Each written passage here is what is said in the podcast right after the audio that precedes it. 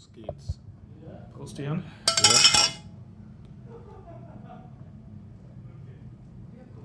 Ah, mir fällt die, gar kein Linux-Buzzword in letzter Zeit ein zum Prost stattdessen sagen. Prost. Prost. Ja nur eine Disco Multitail. für Oh ja, Prost. das habe ich heute verwendet. Multitail.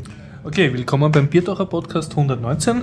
Mhm. Es ist der 27., 26. Es ist auf jeden Fall schon spät im August 2013 und wir begrüßen den. Den. Wen? Thomas Äh, Perl. den Thomas Beal. Den, Hallo, hallo. den Das Gregor. ist immer besonders, weil es unser erster Gast war, den wir aus dem Po- Podcast Ah ja, gehabt stimmt, haben. ja, genau. Ja. Mhm. So Maskottchen, ne? Naja. Das sind ja fast zwei Jahre her oder so, oder drei. Ja, jetzt mittlerweile sind es zweieinhalb Jahre her, ja. Ja, wie gesagt, Ja, mit Gregor Horst auch, Und, mit auch, Horst, genau. und mit freundlicher Unterstützung von Woconic.com, der Internetagentur aus Österreich. Genau. Ja, dann frage ich mal, habt ihr spezielle Erlebnisse, über die ihr berichten wir- wollt, mit möglichst größer, sch- großer eigener Schöpfungshöhe? Hm, ich weiß nicht. Wir wollten ja irgendwann mal über Europiden reden, aber das war schon Bitte. so lange Du, her. kein Problem. Wir sind gerügt worden, dass wir so viel drüber geredet haben, aber nicht erzählt haben, was in den Talks eigentlich vorgekommen ist. Also du kannst ruhig noch einmal rekapulieren. Das ist aber schon rekapitulieren. sehr lange her. Was war Keine Ahnung, schnell? da war. Anfang Juli. Genau, aber da waren halt ziemlich viele Leute unten. Aber keine Ahnung, was da jetzt irgendwie Breaking, Breaking News wäre. Kein Problem. Fragen wir mal den Gregor, ob der was erlebt hat. Ähm, ich habe mir zwei Filme angeschaut Ja. und habe mir gedacht, diesmal lasse ich dich reden, weil du warst ja bei der Frostcon, oder? Ähm, und abseits davon, wenn wir irgendwo ein Plätzchen finden, dann noch vielleicht die nachzuziehen, die Buchbesprechungen, ähm, Ah. die uns der Jörg vorgeschlagen hat. Ja, sehr gut. Ja, das wäre das wär nett. Und was für Filme hast du dir angeguckt? Ich habe mir angeschaut In Time, ein Science-Fiction-Film Mhm. mit Justin Timberlake Okay. in der Hauptrolle. Und dann noch äh, Mad Max, einen Klassiker. Ja, der ist aber schon sehr alt. Zu meiner Schande habe ich ihn bis, weiß ich nicht, letzter Woche nicht gesehen gehabt. Ja, ja, ja. Es gibt so einige dunkle Stellen in meiner, in meiner Filmbiografie. So, fang- start Ja. mal du los mit dem Na aktuellsten gut, Thema, äh, oder? dann starte ich. Also ich war auf der Frostcon mit dem Florian. Der Florian ist jetzt noch nicht da, wird irgendwann reinkommen und dann wahrscheinlich dasselbe, was ich noch einmal erzähle, aus seiner Perspektive erzählen. Ja, das ist ganz gut. Jetzt bin ich erster. Ja. Herzblatt. Ja, ja. Getrennt voneinander. Genau, der. Das war schon fast ein neues Format. Aber Thomas, wenn du dich einflechten möchtest mit irgendeinem Thema, du nur loslegen. So oft haben wir dich nicht in der Sendung. Ja? Ja, mach. Ja, ich, vielleicht komme ich wieder mal ran. Achso, ja, ja. Das ist gut. Na, beginn du mal, weil Okay, das okay. beruhigt. ist alles frisch. im Also, äh, ich bin am Freitag mit dem Florian äh, mit dem ÖBB erste Klasse in die, nach Bonn gefahren, Deutschland. Und dort von Bonn ein kleiner Vorort, der heißt St. Augustin. Und die haben so eine Fachhochschule. Und äh, die heißt Bonn-Rhein-Sieg und die richtet halt jährlich die Frostcon aus. Das ist eine Linux-Konferenz. Einer der, einer der besten. Eine der Meinung besseren, ja, also, in, zumindest im deutschsprachigen äh, Raum. Wie Und ich, groß ist so? Die kann man so sagen, die ist, die ist schon wesentlich größer als äh, Graz, was ja die größte österreichische ist. Mhm. Sie ist jetzt aber kleiner als Chemnitz oder Berlin. Also sie liegt so irgendwo dazwischen. Okay. Ist rein deutschsprachig oder? Ähm, es sind einige Talks auf Englisch und es sind, also es kommt jetzt nicht viel internationales Publikum, aber es waren doch ein paar Typen, die erst auf Englisch dann Aber es angequatscht. gibt sehr viele deutsche Talks wahrscheinlich. da. Es ist das größt, größtenteils Deutsch. Ja. Also wenn jetzt nicht irgendein Speaker eingeflogen ist oder irgendein Spezialtrag aus irgendeinem Grund auf Englisch ist, dann, dann ist es eigentlich eher Deutsch, also von und für Deutschsprachige. Und äh, was mir sehr gefällt, die- das ist sehr familiär. Also das ist eine sehr kleine FH und die strengen sich aber sehr an und haben schon eine große Tradition. Ich glaube, das war jetzt ihre achte Frostcon, die sie ausgerichtet haben. Oh, lange. Ja. Und da merkt man halt, die, die machen das gerne und gut und haben ein gutes Team. Für Ja. was steht Frostcon? Keine Gute Ahnung. Frage. Konferenz, Frostcon Free Open, Free Open Source, geht das so? Free Open Source Computer oder passt. so. Ja. Auf jeden Fall passt. Sie haben so einen Frosch als Logo auch. Das dürfte sich halt ergeben haben. Okay, und äh, ja, äh, zu meinem äh, äh, zu meiner Schande, ich habe es zusammengebracht, in zwei Talks kurz reinzugehen. Das eine war der Flor Talk von Florian, da haben gerade alle geklatscht und ich habe dann so geschaut, ob es eh passt hat. Und das andere war ein Talk, da ging es um äh, Game-Konsolen-Programmierung und da hat so ein Typ äh, Java-Bibliotheken hergezeigt. Ja, also mit dieser Java-Bibliothek steuern sie den Controller. Und dann haben wir gedacht, das kann ich mir eigentlich in der Doku auch anschauen, da brauche ich jetzt nicht den Talk dazu und bin dann wieder rausgegangen. Und ich habe eigentlich das gemacht, was ich am liebsten mache auf Linux-Konferenzen. Ich bin einfach herumgegangen, habe viel mit den Leuten getratscht, habe vor allem die Community-Projekte und auch die äh, Aussteller, also mit denen herumgeredet und mhm. dann hat es einen Children-Track gegeben, wo Kindern Python und Pygame programmiert wurde. Ja, da bin ich dann picken geblieben. Und außerdem habe ich mich noch überreden lassen, gleich am ersten Tag, dass ich Helfer werde. Die haben gesagt, sie haben zu wenig Helfer. Mhm. Wir waren am Freitag schon dort und das kann ich nur jedem empfehlen, wenn man also rechtzeitig auf eine Konferenz kommt, auch nach Graz oder so, dass man sagt, kann ich mithelfen, weil dann kriegt man halt so ein buntes T-Shirt und äh, ja, gewisse Privilegien, die es halt sonst nur als Speaker oder so hast. Was musstest du machen als Helfer so generell? Ja, Kraft meiner zweijährigen Ausbildung als Ingenieur für Gebäudetechnik und Heizung und Klima Sanitär habe ich, wurde ich dann in die Küche abkommandiert und da war dann so ein Topf und daneben. Ingenieurskunst. Ja, also der Topf war im Speiseraum, wo die Helfer verpflegt wurden und Kuchen gemampft haben. Und, und daneben war so eine kleine Küche, das war also eine Uni. Küche und da war so ein E-Herd, nein, nicht einmal ein elektrischer Wasserkocher. Und meine, okay. meine akademische Aufgabe war dann mit dem Wasserkocher zwei Liter Wasser heiß zu machen und mhm. wenn die heiß sind, sie in den großen Kessel reinzuleeren, damit die Leute sich dann dort Tee abzapfen können. Und das habe ich dann so pflichtbewusst so circa eine Stunde lang gemacht mhm. und dann habe ich mich zu irgendeiner höherwertigen Aufgabe verdrückt. Genau, dann war ich am Helpdesk. Ah, also da war dann so, so ein Info. Ja, da waren so immer zwei Leute am Info und da hast halt, äh, wenn Leute ihre Hotelspesen abrechnen wollten, wurde das gemacht und wenn sie an was einsperren wollten in die Garderobe oder wenn sie sich nicht zurechtgefunden haben und so habe ich da halt, ja, ja, habe ich mit Leuten geredet. Wow. Das hat mir eigentlich eh voll getaugt. War das, was ich machen wollte.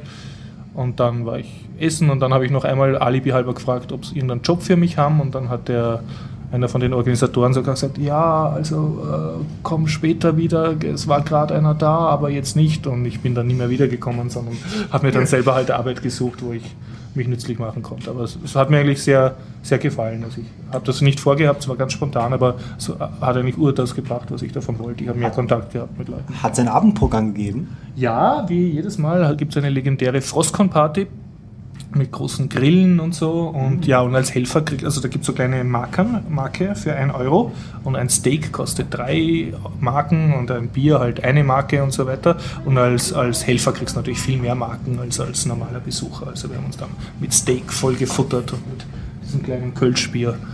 Und das war recht, recht nett. Es hat zwar geregnet, aber es war trotzdem. Früher Volksstätte läuft es heute nur zu Beginn. Danke, Garib. Ja. Ja, und, ähm, und ich muss auch sagen, für eine Linux-Konferenz ist es nicht so, also dass der Frauenanteil höher als 10% ist, aber es gehen sehr viele Leute wirklich mit äh, Partnerinnen und Kindern hin. Mhm. Also du siehst Familien dort und, und, auch viele Leute nehmen ihre Freundin dort oder mit, also auch wenn die nicht Technik studiert. Also es, es ist kein so reiner männlicher Nerdhaufen, sondern mehr so familienmäßig. Also es sind Frauen, kleine Kinder, es hat Hunde gegeben, die sind da rumgelaufen und so. Also es ist sehr schön. Vor allem wahrscheinlich, weil es diesen Children's Check gegeben hat, oder? Ja, kann, kann auch eine Rolle spielen. Ich, ich habe es nicht herausgekriegt. Ich nehme auch ein bisschen an, es hängt damit zu tun, dass, dass halt in dem Ort so wenig los ist, dass die sich urfreuen, dass, dass da jetzt Frostcon ist und halt alle voll dabei sind. Aber ich habe dann mit einer geredet, die war Sanitäterin. Also die hat gesagt, ja, ihre zwei Burschen haben da studiert auf der auf dieser FH und, ja. und die haben dann gesagt, ja, sie brauchen einen Sanitäter, der halt die Veranstaltung beobachtet und dann hat sie sich gleich selber kostenlos zur Verfügung gestellt und so. Also mhm. die beziehen da halt ihre Familienmitglieder ein und ich denke, das macht eine sehr gute Atmosphäre. Mhm. Das, was ich immer frage, und also Gelegenheiten, Bitte. was war der Vortrag oder was in einem Vortrag, der dir besonders im Gedächtnis geblieben da ich in genau zwei Vorträgen war, ist mir der von Florian ein bisschen mehr im Gedächtnis geblieben, ah, ja, weil genau. da die ganzen. Florian hat den, Vert äh, der hat den Vortrag gehalten, ja. Kann man sich nur auf YouTube anschauen? der so? müsste demnächst auf YouTube sein, ja. Also ich nehme an, die brauchen noch ein paar Tage, bis die das online stellen. Was war das Thema des Vortrags? Also der Florian hat über die ganzen OS-Domotics-Sachen geredet, über Haustechnik, smarte Haustechnik und die Fühler hergezeigt. Er hat eine also Schreibtischlampe von mir hergezeigt. Genau. Und, und wie du das. Internet der Dinge. Sehr gut, sehr gut. Ja. Du brauchst den Vortrag gar nicht mehr schauen. Ja. Schulung des Haralds. Ja, die Schulung des Haralds, ja. Also es ging um Harald sein, sein Zeugs und dem Florian seine Diplomarbeit, was miteinander zusammenhängt.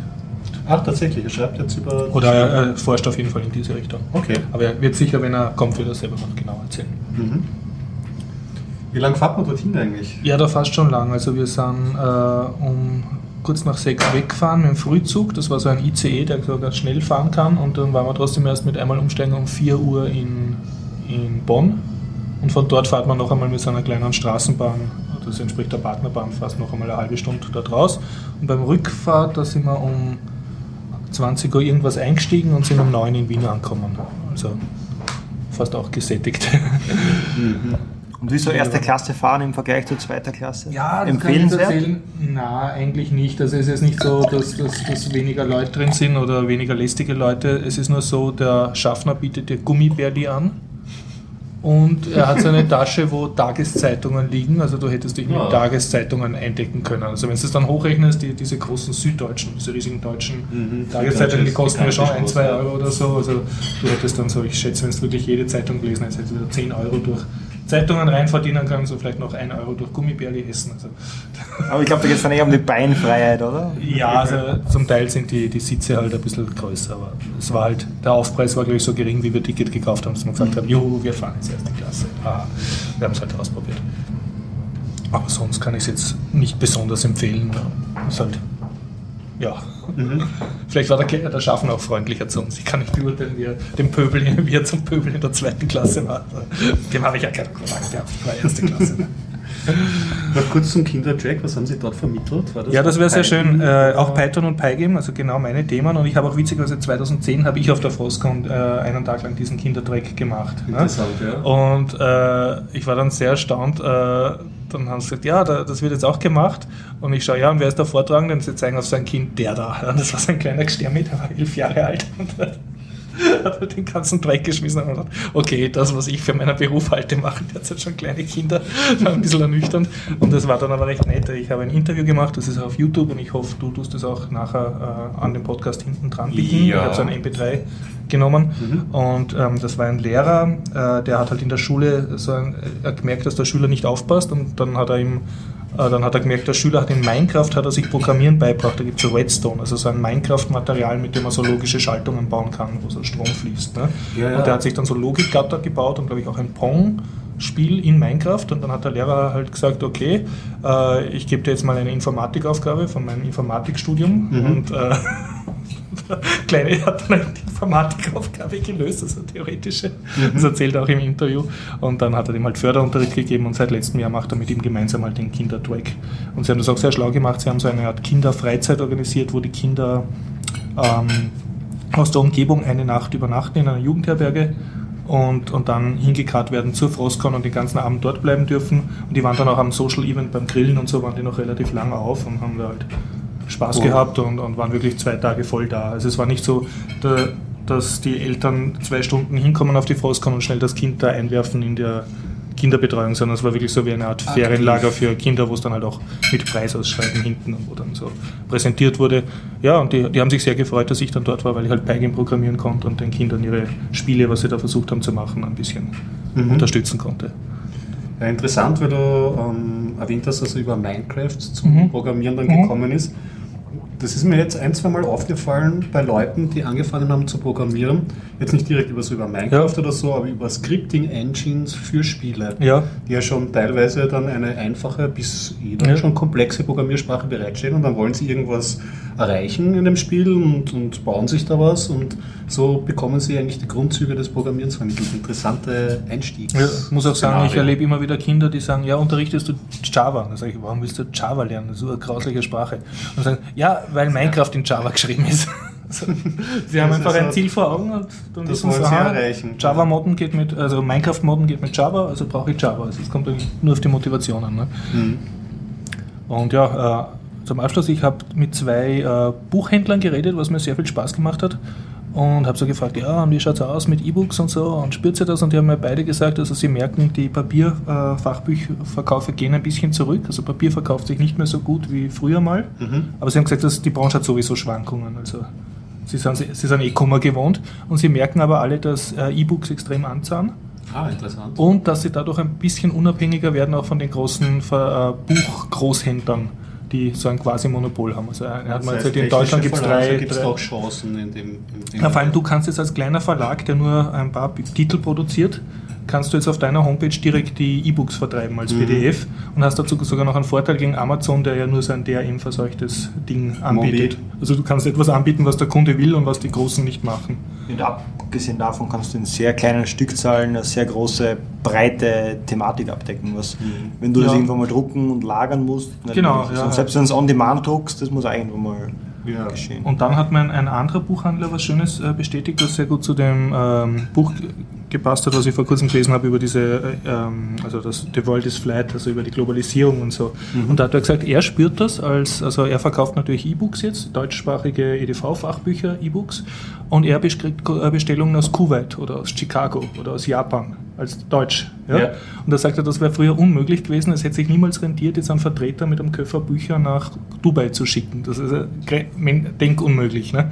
Und, und jetzt geht das einfach. Er macht Verkäufe nach Dubai. Das heißt, ein kleiner deutscher Fachbuchverlag kann jetzt sozusagen von der Globalisierung profitieren übers Internet, weil es gibt einen Markt für die deutsche Diaspora. Es gibt ja nicht wenig deutsche Ingenieure die, oder deutsche Schulen, die irgendwo im Ausland sind und die halt auch Lesebedarf haben. Aber das, Die kann hätten- man dann erreichen. ja, und die wären früher aber nie zu ihm kommen. Er hat gesagt, das wäre unmöglich, wenn die, die Botschaft in Chicago jetzt in Deutschland ein Buch bestellt in Frankfurt. Das hätte Mhm. das Diplomatengepäck irgendwie um die Erde fliegen müssen und, und also allein vom, vom Bestellwesen schon furchtbar. Ne? Ja. Und jetzt geht das einfach und er verkauft. Also das sind schöne Effekte, also ich denke.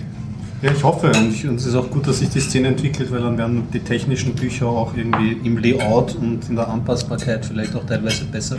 Ich meine, der E-Book-Reader an sich, ich meine, der wirkliche E-Book, E-Book-Reader mit E-Display, E-Ink-Display ist nicht ideal für diese, also für mich zumindest funktioniert er nicht, nicht ideal für solche technischen Bücher. Weil, warum? Das, die Eingabe von diesen Geräten funktioniert relativ langsam, weil das Mhm. Display langsam ist. Man möchte Sachen markieren, herausstellen, dann Und wieder das können die meistens nicht gescheit. Ja, also da wäre es wahrscheinlich das Tablet ist, da kann man sich da Mhm. schon besser helfen, glaube ich, irgendwie damit. Aber das, das kann ja noch werden irgendwie und gerade es ist gut, wenn sich da eine Szene bietet. Also die, die meisten technischen Bücher liest man nicht front to back, sondern das verwendet man ja als. Referenz Ja, ja. und äh, da ist meistens so eine Art Online-Hilfe direkt am Rechner besser, Ja. weil man ja dann Also wirklich Buch, ja. gezielt sucht. Es Mhm. kann auch ein Buch sein, aber man sieht dann gesucht nach Also äh, Stichwörtern. Genau. genau ja. Äh, wenn man irgendwas front to back einfach liest, dann macht es Sinn, das einfach zu lesen. man's. Dann braucht man nur weiterblättern, zurückblättern und Stimmt, ja, ja. Ich habe ein Erlebnis gehabt, was du wahrscheinlich als Veteran schon lange hast. Ich habe erstmals meinen Kobo jetzt mitgehabt auf Reisen und den muss sagen, ich war wirklich sehr begeistert. Ich fahre eine halbe Stunde mit der Straßenbahn irgendwo hin, ich schleppe überhaupt nichts mit, nur meinen Kobo und lese, habe den halt natürlich aufgeladen mit Terry Pratchett's und allen möglichen. Ne? Und ja, super. Und wenn ein Buch fertig ist, dann lese ich halt das nächste, weil ich habe, ja, super. Das Einzige, was ich Leser wie gemerkt habe, im, im, wenn es drau drauf regnet, macht das Wischen keinen Spaß. Also, ich habe Ja, dann auch. Angst gehabt, dass er nass wird und so. Das ist, halt, das ist halt so eine, so eine Geschichte. Florian, super. Ah, ich. Kurz Servus. Florian. Ja, ja, also Wetter und Strand und solche Sachen machen mit einem Papierbuch, Ja. dass man irgendwie. Macht, macht mehr Spaß. Ja. macht mehr Also die Spaß. Buchhändler haben auch alle versichert, ja, ja, Papier wird bleiben und, und allein, also wenn man Fotos hat, ja, das kriegen ja die nicht hin mit diesen Lesegeräten und, und so. Und es wird immer Papier geben und so. Aber, aber sie haben ja gesagt, sie haben auch gesagt, die, die Galinde von Open Source Press, also die auch in Wien ist, Ja. Ja. die haben mir gesagt, ja, sie spüren es halt als erstes, hat das so leibend gesagt, weil unsere Leser, das sind halt die, die Early Adopter, ne? die kaufen sich jedes jetzt alle- sofort, ne?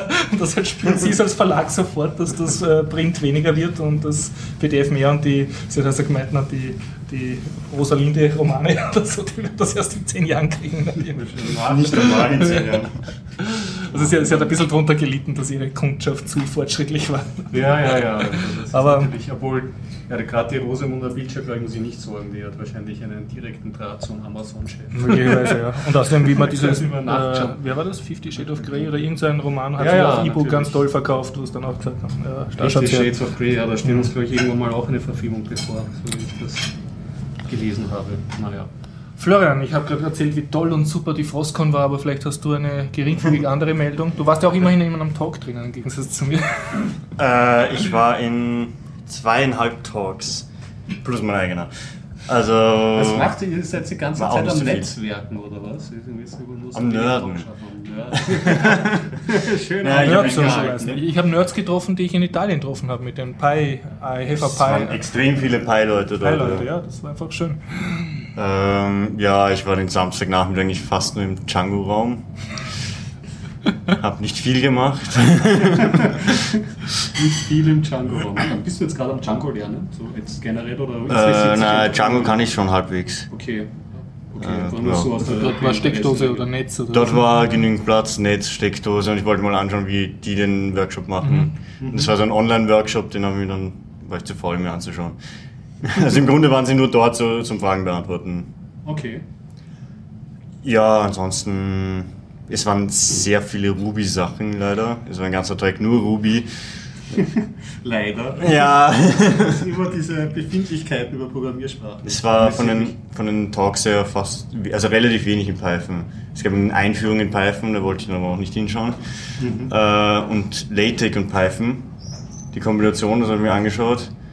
Ähm, ja, war nicht Interessant, gibt es eine eigene Library, schätze ich mal, bei Python, oder? Die man da technisch. Mm, Naja, man kann einfach eine normale Template-Engine nehmen und damit einen Text-File aufbauen, dort dynamisch Sachen rein generieren und es gibt auch zwei Libraries, da kann man direkt Python-Code im Text-File irgendwie ausführen. Nee, das geht. Logik, ja, das, aber ich, ich finde das halt irgendwie die Trennung zwischen Logik und Template ist dann nicht mehr da. Ja, ja, ich, das hört sich wild Kann ich. PHP in HTML schreiben? Ja, ja, das ist eh so. Ja, bei, bei E-Books ist es ja manchmal, dass sie auch irgendwelchen fiesen JavaScript-Code einbringen. Auch Du hast doch so Keys Ja, signiert und aber- so Sachen. Ah ja, die Key-Signing-Party. Die war langwierig. Es waren, glaube ich, 80 Keys am Server. Davon sind 10 bis 20 nicht aufgetaucht. Und insgesamt sind wir eineinhalb Stunden gestanden, haben uns im Kreis gedreht, haben jeder die Ausweise angeschaut, abgehackelt. Okay, wie funktioniert das? Das klingt so nach Crypto-Party, die heute. Mm, ist das na, sowas es- ähnliches? Signing Party? Es ist nur, ja, es ist anderes Gebiet. Also es geht eigentlich nur darum, dass man seine GPG-Keys von anderen Leuten signiert. Besonders von Leuten, die man nicht kennt und sehr viele Leute. Damit hat man weniger das Problem, dass das Social Network ähm, gleich bekannt ist. Und wenn alle deine Leute, die, die deinen Key signiert haben, kennst du. So auf die Art, wenn du wenig Key-Signaturen hast. Was auch nur funktioniert, wenn die Leute, die dich kennen, auch genau bei derselben Krypto-Party sind am besten. Weil sonst ist es wieder dasselbe, weil man erkennt halt am Datum, wann signiert wurde. Ja, also im Grunde ging es hauptsächlich nur Pass kontrollieren. Und darauf vertrauen, dass die Pass zum Beispiel von dem einen, der aus Kuwait kommt, dass der Pass wirklich so ausschaut bei denen. Konnte eh niemand überprüfen. Das klingt sehr äh, beamtlich, diese Tätigkeit. Das Genau. musst du als Rollenspiel sehen, was du immer gedacht hast, so ich würde gern so ein Apropos, Flughafen-Einreisebeamter sein und mir das jetzt ab. Wer ist Your Passport? Hast du davon gehört, von dem Spiel? Oder ist es ein Indie-Spiel, das jetzt rausgekommen Aha. ist? Und es tatsächlich thematisiert das, äh, diese Ding, dass du in einem sowjetischen Staat Beamter bist und Ja. Pässe kontrollieren musst. Geil. Und du bekommst am Anfang einfach einen Name, ob das übereinstimmt und Foto, das geht ja noch. Und dann kriegst du halt so Auflagen wie, ja, folgende Bescheinigung ist noch notwendig unter diesen Umständen und dann musst du also zwischen den Dokumenten cross vergleichen. Und irgendwann in den späteren Levels kriegt man sogar einen Nacktscanner noch dazu irgendwie. Geil. die Leute Ein sowjetischer. Nacktscanner. Das haben sie letztens irgendwann bei Inside Moin besprochen. Das fand ich. Geil, ich, ich freue mich schon, was Monochrom daraus macht. Ja, das, das hat sehr nach Sowjet Monochrom, und so. Ja, da fällt mir ein, es gab ja auch noch die CAZ-Leute dort. Habe mich auch noch erschuren lassen von zwei. Das heißt, dort lernt man das auch gleich, weil der hat einen, jedes Mal, wenn er einen was gegeben hat, war irgendwas falsch. Dann erst einmal einen alten. Das sind Zertifikatsbehörden. Das, ja, die sind eine, eine mm, ja, sie sind nicht offiziell in den Browsern bis jetzt, Okay. aber sie haben halt ein Root-Zertifikat und man kann selbst, indem man überprüft, die Identität von anderen Leuten überprüft wird, bekommt man Punkte. Wenn man 100 Punkte hat, kann man selbst wieder Leute überprüfen und ich glaube auf 50 Punkten kann man sich ein Serverzertifikat für seine HTTPS-Seite Okay, also das erstellen. für die Hörer noch so kurz zur Erklärung. Also normalerweise ist, wenn es ein Zertifikat ist, nicht normalerweise, aber es gibt halt so große Organisationen oder Firmen wie VeriSign. Ist, ja, eigentlich ist das die normale Methode. Ja, das Du einfach genau hingehst bei einer Instanz, das Also wenn man sich zum Beispiel, sagen wir jetzt, bei äh, Ihrer Hausnummer zu seiner Online-Banking-Seite ähm, verbindet und oben scheint es dann grün, dann ist ein Zertifikat meistens dahinter, das von einer dieser Firmen bestätigt wurde und die äh, Firma Erste Bank muss halt gegenüber dieser Zertifizierungsbe nicht Behörde, sondern Firma dann äh, Daten hergeben, oder? Also seine Ja, es gibt unterschiedliche Levels. Ähm, es gibt auch, was man kostenlos so kriegt, bei Start SSL zum Beispiel, ist ein, ich weiß nicht, wie, welche, wie die Level heißen, aber das ist dann, wird es halt nur gelb im Browser und nicht komplett grün und da ist so ein bisschen Warning, aber keine so eine Fehlerseite.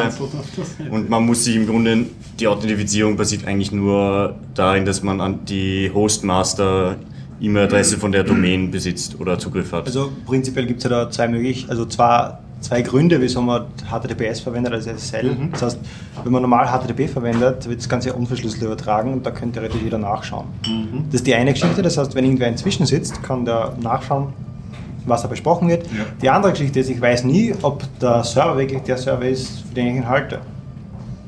Äh, Und dann gibt es eben die Sache, die Florian gerade angesprochen hat, dass man sagt, okay, ich kann jetzt, wenn ich momentan im Besitz der Domain bin, äh, zum Beispiel auf die Hostmaster-E-Mail-Adresse antworten oder ins Webverzeichnis unter slash irgendwas eine Datei hochspielen äh, und damit können die verifizieren, dass ich in gewisser Weise Kontrolle über die Domain habe. Dann kriege ich so ein Zertifikat, das bescheinigt, dass ich, der das, äh, das Server-Zertifikat jetzt hat, äh, irgendeine Art von Kontrolle über die Domain hat. Das nennt man irgendwie so Com- Domain Control Verified oder so. Ja, und das ist eben nicht so stark, wie wenn man wirklich mit Ausweis und öffnet, also wirklich in echten Dokumenten sich ausweist, weil wenn du die Seite übernommen hast und dir selbst ein Zertifikat ausstellst darauf, würde es auch gehen. Also bei diesem System geht es um ein System des Vertrauens sozusagen. Das ist ein alternatives äh, Zertifizierungs... Ja, bei, also bei CH-Cert geht es eben um Web of Trust. Das ist so ähnlich wie GPG, indem du die unterschiedlichen Leute verifizieren, wer du bist, kannst du auch, wie, können sie sich gegenseitig auch vertrauen, wenn sie den Key noch nicht gesehen haben, weil sie jemanden kennen, der es verifiziert hat. Ah, okay, so über Die- zweiten Knoten ja, ja. Die Assurance bei CH-Cert funktioniert ebenso ähnlich. Man hat genügend Leute, die von anderen Leuten ähm, bestätigt wurden, die dann wiederum Leute bestätigen. Und ja, und im Grunde reichen da im normal, glaube ich, vier Leute aus, die zwei Ausweise von einem kontrollieren genau, ähm, damit man selbst auch wieder kontrollieren kann. Ah, so läuft das. Also es gibt so ein Punktesystem, je mehr man selbst schon Leute authentifiziert hat, Steigst du desto mehr Punkte kannst du vergeben. So ein Web of Trust. Genau. Und normal gibt es 20 bis 35 Punkte, habe ich bis jetzt immer auf meine auf die Assurance gekriegt jetzt.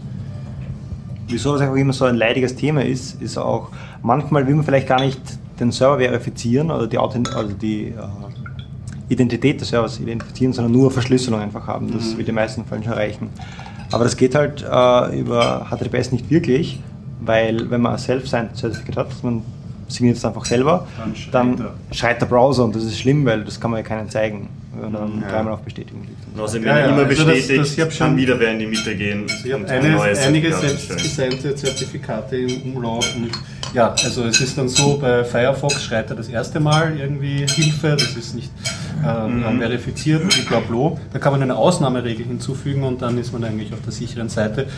Beim Chrome musst du es jedes Mal aufs Neue irgendwie... Ähm, Ich habe es auch beim Chrome vor allem gemerkt, dass wenn etwas HTTPS ist, was in der Seite irgendwo eingebunden ist, dann hast du keine Möglichkeit, dass das geladen wird, wenn es ein selbstsigniertes Ah, Zertifikat okay, ist. interessant. Weil ich habe- Mixed Content ist sozusagen. Du hast Ja, eine weil es- Seite und da hast du einen Bereich, das greift dann auf Genau, eine oder es ist eine Seite mit APIs. anderem Zertifikat. Ich habe zum Beispiel einen Piwik Analytic ähm, Server Mhm. und die Webseite wollte dann immer über HTTPS darauf zugreifen, weil die Seite auch selbst HTTPS war, Ja. weil das so eingestellt war. Und es ging in Firefox, nachdem das Zertifikat einmal bestätigt wurde. In Chrome ging es nicht, weil er immer nachher gemeint hat, das kann er nicht, weil hat dann irgendwie so einen hässlichen Pixel stattdessen äh, gerendert. Ja, es gibt auch keine Plugins oder Ding, was man eh fragwürdig ist, das diese Geschichten oder so. Ja. Aber da kommt man nicht rundherum. Also, ja, also so privat ist ja kein Problem. Da sagt man einfach, äh, ja, bestätigen ist zwar lästig oder so, aber halt. Ja, auch privat geht's eben nicht mit- Einsatz. Wenn man es einbunden, geht es dann nicht Wenn einmal. es einbauen geht, nicht mal das. Ja. Und CRC hat es eben auch das Problem, dass man es einmal das Zertifikat einbinden muss. Mhm. Weil es nicht in den Browsern vorhanden ist. Weil die. Sie arbeiten schon länger daran, dass es in Firefox mal integriert wird. Aber Firefox hat auch bestimmte strikte Regeln, wie, es, wie eine Organisation ausschauen muss, damit man das Root-Zertifikat übernimmt. Weil sonst könntest du als CAZ-Verifier jetzt mal ein Zertifikat für Google.com ausstellen und damit böse Sachen treiben. Das ist ja dann Ja, wäre möglich. Aber man kommt dann sehr wahrscheinlich drauf, wer es war. Ja, also, Aber so, wenn ich euch so zuhöre, das klingt so, als gehört eine zentrale Zertifizierungsbehörde her. Am besten der Staat. Ne? Am besten die Holländer. Die NSE vielleicht. Ja, ja, vielleicht. Die, die lesen ja damit, damit man weiß, wer Das das. Ja, Gibt es eh schon mehrere. Ja. Hat gut funktioniert. Immer. Man, prinzipiell in einer geschlossenen Organisation kann man oder im Freundeskreis kann man auch mit Self-Sign-Zertifikat arbeiten. Man kann immer den Fingerprint vergleichen und wenn man so jetzt im Firefox zum Beispiel dann das bestätigt äh, zu einem Zeitpunkt, wo man weiß, dass dann nichts inzwischen ist, äh, dann warnt der Firefox auch, wenn sie dann wirklich das Zertifikat ändert. Das heißt, Da äh, wirst du dann noch einmal darauf hingestoßen, sozusagen. genau. Gab es nicht eh schon einen Fall, dass irgendein, äh, eine Zertifizierungsstelle in, ich glaube, in, irgendwo in Asien plötzlich Google.com-Zertifikate ausgestellt hat, weil sie eine Lücke hatten? Konnte jemand, weil sie es nicht richtig überprüft haben, Google.com-Zertifikate ausstellen? Das Ja, geht dort leider auch genau, genauso gut. Das heißt, eigentlich müsste man bei der Bank, äh, wenn man ins E-Banking geht, das Zertifikat anschauen, den Fingerprint dann anrufen und nachfragen und den Fingerprint vorlesen lassen. Es gibt Leute, die machen das. Aber es ist Aufwand. Ja. Also wie es scheint, die Verschlüsselungsseite ist irgendwie die unproblematischere Seite, als die Verifizierungsseite von SSL. irgendwie. Ja, das andere, Ja, das eine geht ohne andere nicht. Das Wirklich. andere Problem, was man auch meistens hat, ist, äh, man hat ja auf einem Webserver, Webserver meistens mehrere Domains laufen, aber der Webserver hat nur eine Domain, dieses Virtual Hosting. Äh, Dadurch, dass aber bei SSL jetzt die Verbindung äh, oder die Verschlüsselung schon dann stattfindet, bevor der Client gesagt hat, mit, welcher, mit welchem Host er spricht, mit welcher Domain er spricht, äh, ist das, ich meine, es gibt technische Möglichkeiten, das zu lösen, aber das ist Ja, halt, das funktioniert auch schon ziemlich gut. äh, je nachdem, welche Clients man verwendet oder welche Clients man unterstützen will, äh, kann sein, dass das dann nicht gescheit geht. Und das ist auch schwieriger Also, zu konfigurieren. Ich habe bei mir das Problem noch nicht, aber ich habe Internet Explorer nicht getestet. Also du kannst ja, du machst das mit Webserver und dann musst du es halt Also speziell konfigurieren. In Apache kann man, Apache? muss man eine Zeile irgendwo umändern. Im Virtual Host oder in, Ähm, ich glaube so im Config schon. Okay. Dann wird das im Virtual Host automatisch funktioniert das und erkennt, was was ist. Ich weiß nicht mehr, wie es heißt, aber es gibt eben die Techniken, die in den meisten Browsern eingebaut sind, dass es schon vorher die Domain auch mitschicken kann bei der Anfrage. Nein, nein, aber, nein, nein, aber dann hast du, glaube ich, im Zertifikat alle Domains gelistet. Ne? Nein, das Zertifikat ist äh, dasselbe immer. Also das Zertifikat ist immer nur für eine Domain. Aber es gibt die, die Technik, dass der Browser sagen kann, welche Domain er anspricht, nicht nur welche IP. Nachschlagen.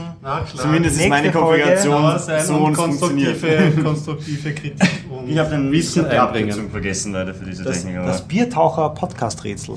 Liebe Hörer, jetzt seid ihr gefragt. äh, bis, zur nächsten, äh, bis zur nächsten Folge, die in einer Woche stattfindet, äh, könnt ihr jetzt eure Lösungen einsenden. Ja. Es gibt ein äh, signiertes Foto vom Horst zu gewinnen vielleicht. und eine Flasche Bier. Genau. Wie funktioniert das mit Virtual Hosting und SSL? Die große Frage des Tages. Wir wissen es nicht, Und ihr damit wisst sind es. wir auf die Kritik Bitte eingegangen, keine dass wir nicht über Copy-Paste-Autos. Sachen reden sollen, von denen wir keine Ahnung haben. Ja, aber das, das, da läuft man automatisch hin. Meistens ist es auch so, dass man sich so allgemein annähert an ein Thema und dann kennt man sich auch noch aus und dann wird das Eis, wie ein alter Ausdruck, das Eis immer dünner. Aber ja, Florian, damit abschließend, kann, man äh, ja. deine Meinung zu Frostcon, das war ja deine erste. Ja, aus Besuchersicht, ähm, ja, aus Besuchersicht schon. Aus Vortragendensicht äh, waren da leider ein bisschen wenig Informationen da. Also es gab von Seiten der Orga überhaupt keine Informationen für die Speaker. Es gab keine Schilder, welche Schlange für Speaker und Aussteller es ist. Es gab keine Informationen, wo man dann das Essen kriegt oder wann man das wo das T-Shirt abholen kann. Ja, es wurden nicht So einmal die Anfang. gezeigt. Also Da musste man dann zum Horst gehen und das da fragen. Genau. Oder nur zu einem von den anderen. Hilfswilligen mit grünen Crew-T-Shirt, die sich dann rührend um die Leute gekümmert haben. Ja, wenn man weiß, was man fragt. Ja, soziale Mindestskills, würde ich sagen. Naja, das hat aber nichts mit sozial zu tun, weil Ja. woher soll ich wissen, dass ich dort was zu essen kriege oder dass ich ein T-Shirt kriege? Also, Viele Sachen kann ich nicht wissen. Bei Konferenzen besser gelöst gesehen, das ist das Problem. Ja. Also bei Linux-Wochen Wien, da gab es einfach nichts. Hat es interessiert irgendwie, was ist eine Reise wert? Ah, Ich müsste mir anschauen, was für Vorträge das nächste Mal Okay. sind. Wenn es wieder so wenig sind, die mich interessieren würden, dann wahrscheinlich nicht. Weil es schon Also zwei einfach schauen, genau. Ja. Also Chemnitz war besser. Okay, muss aber ich schon sagen. Ja. Also ich kann mich dem anschließen, Chemnitz war einfach besser, weil mehr Community-Stände sind, mehr Vorträge einfach Mhm. größer und, und mehr eine Reise wert sozusagen.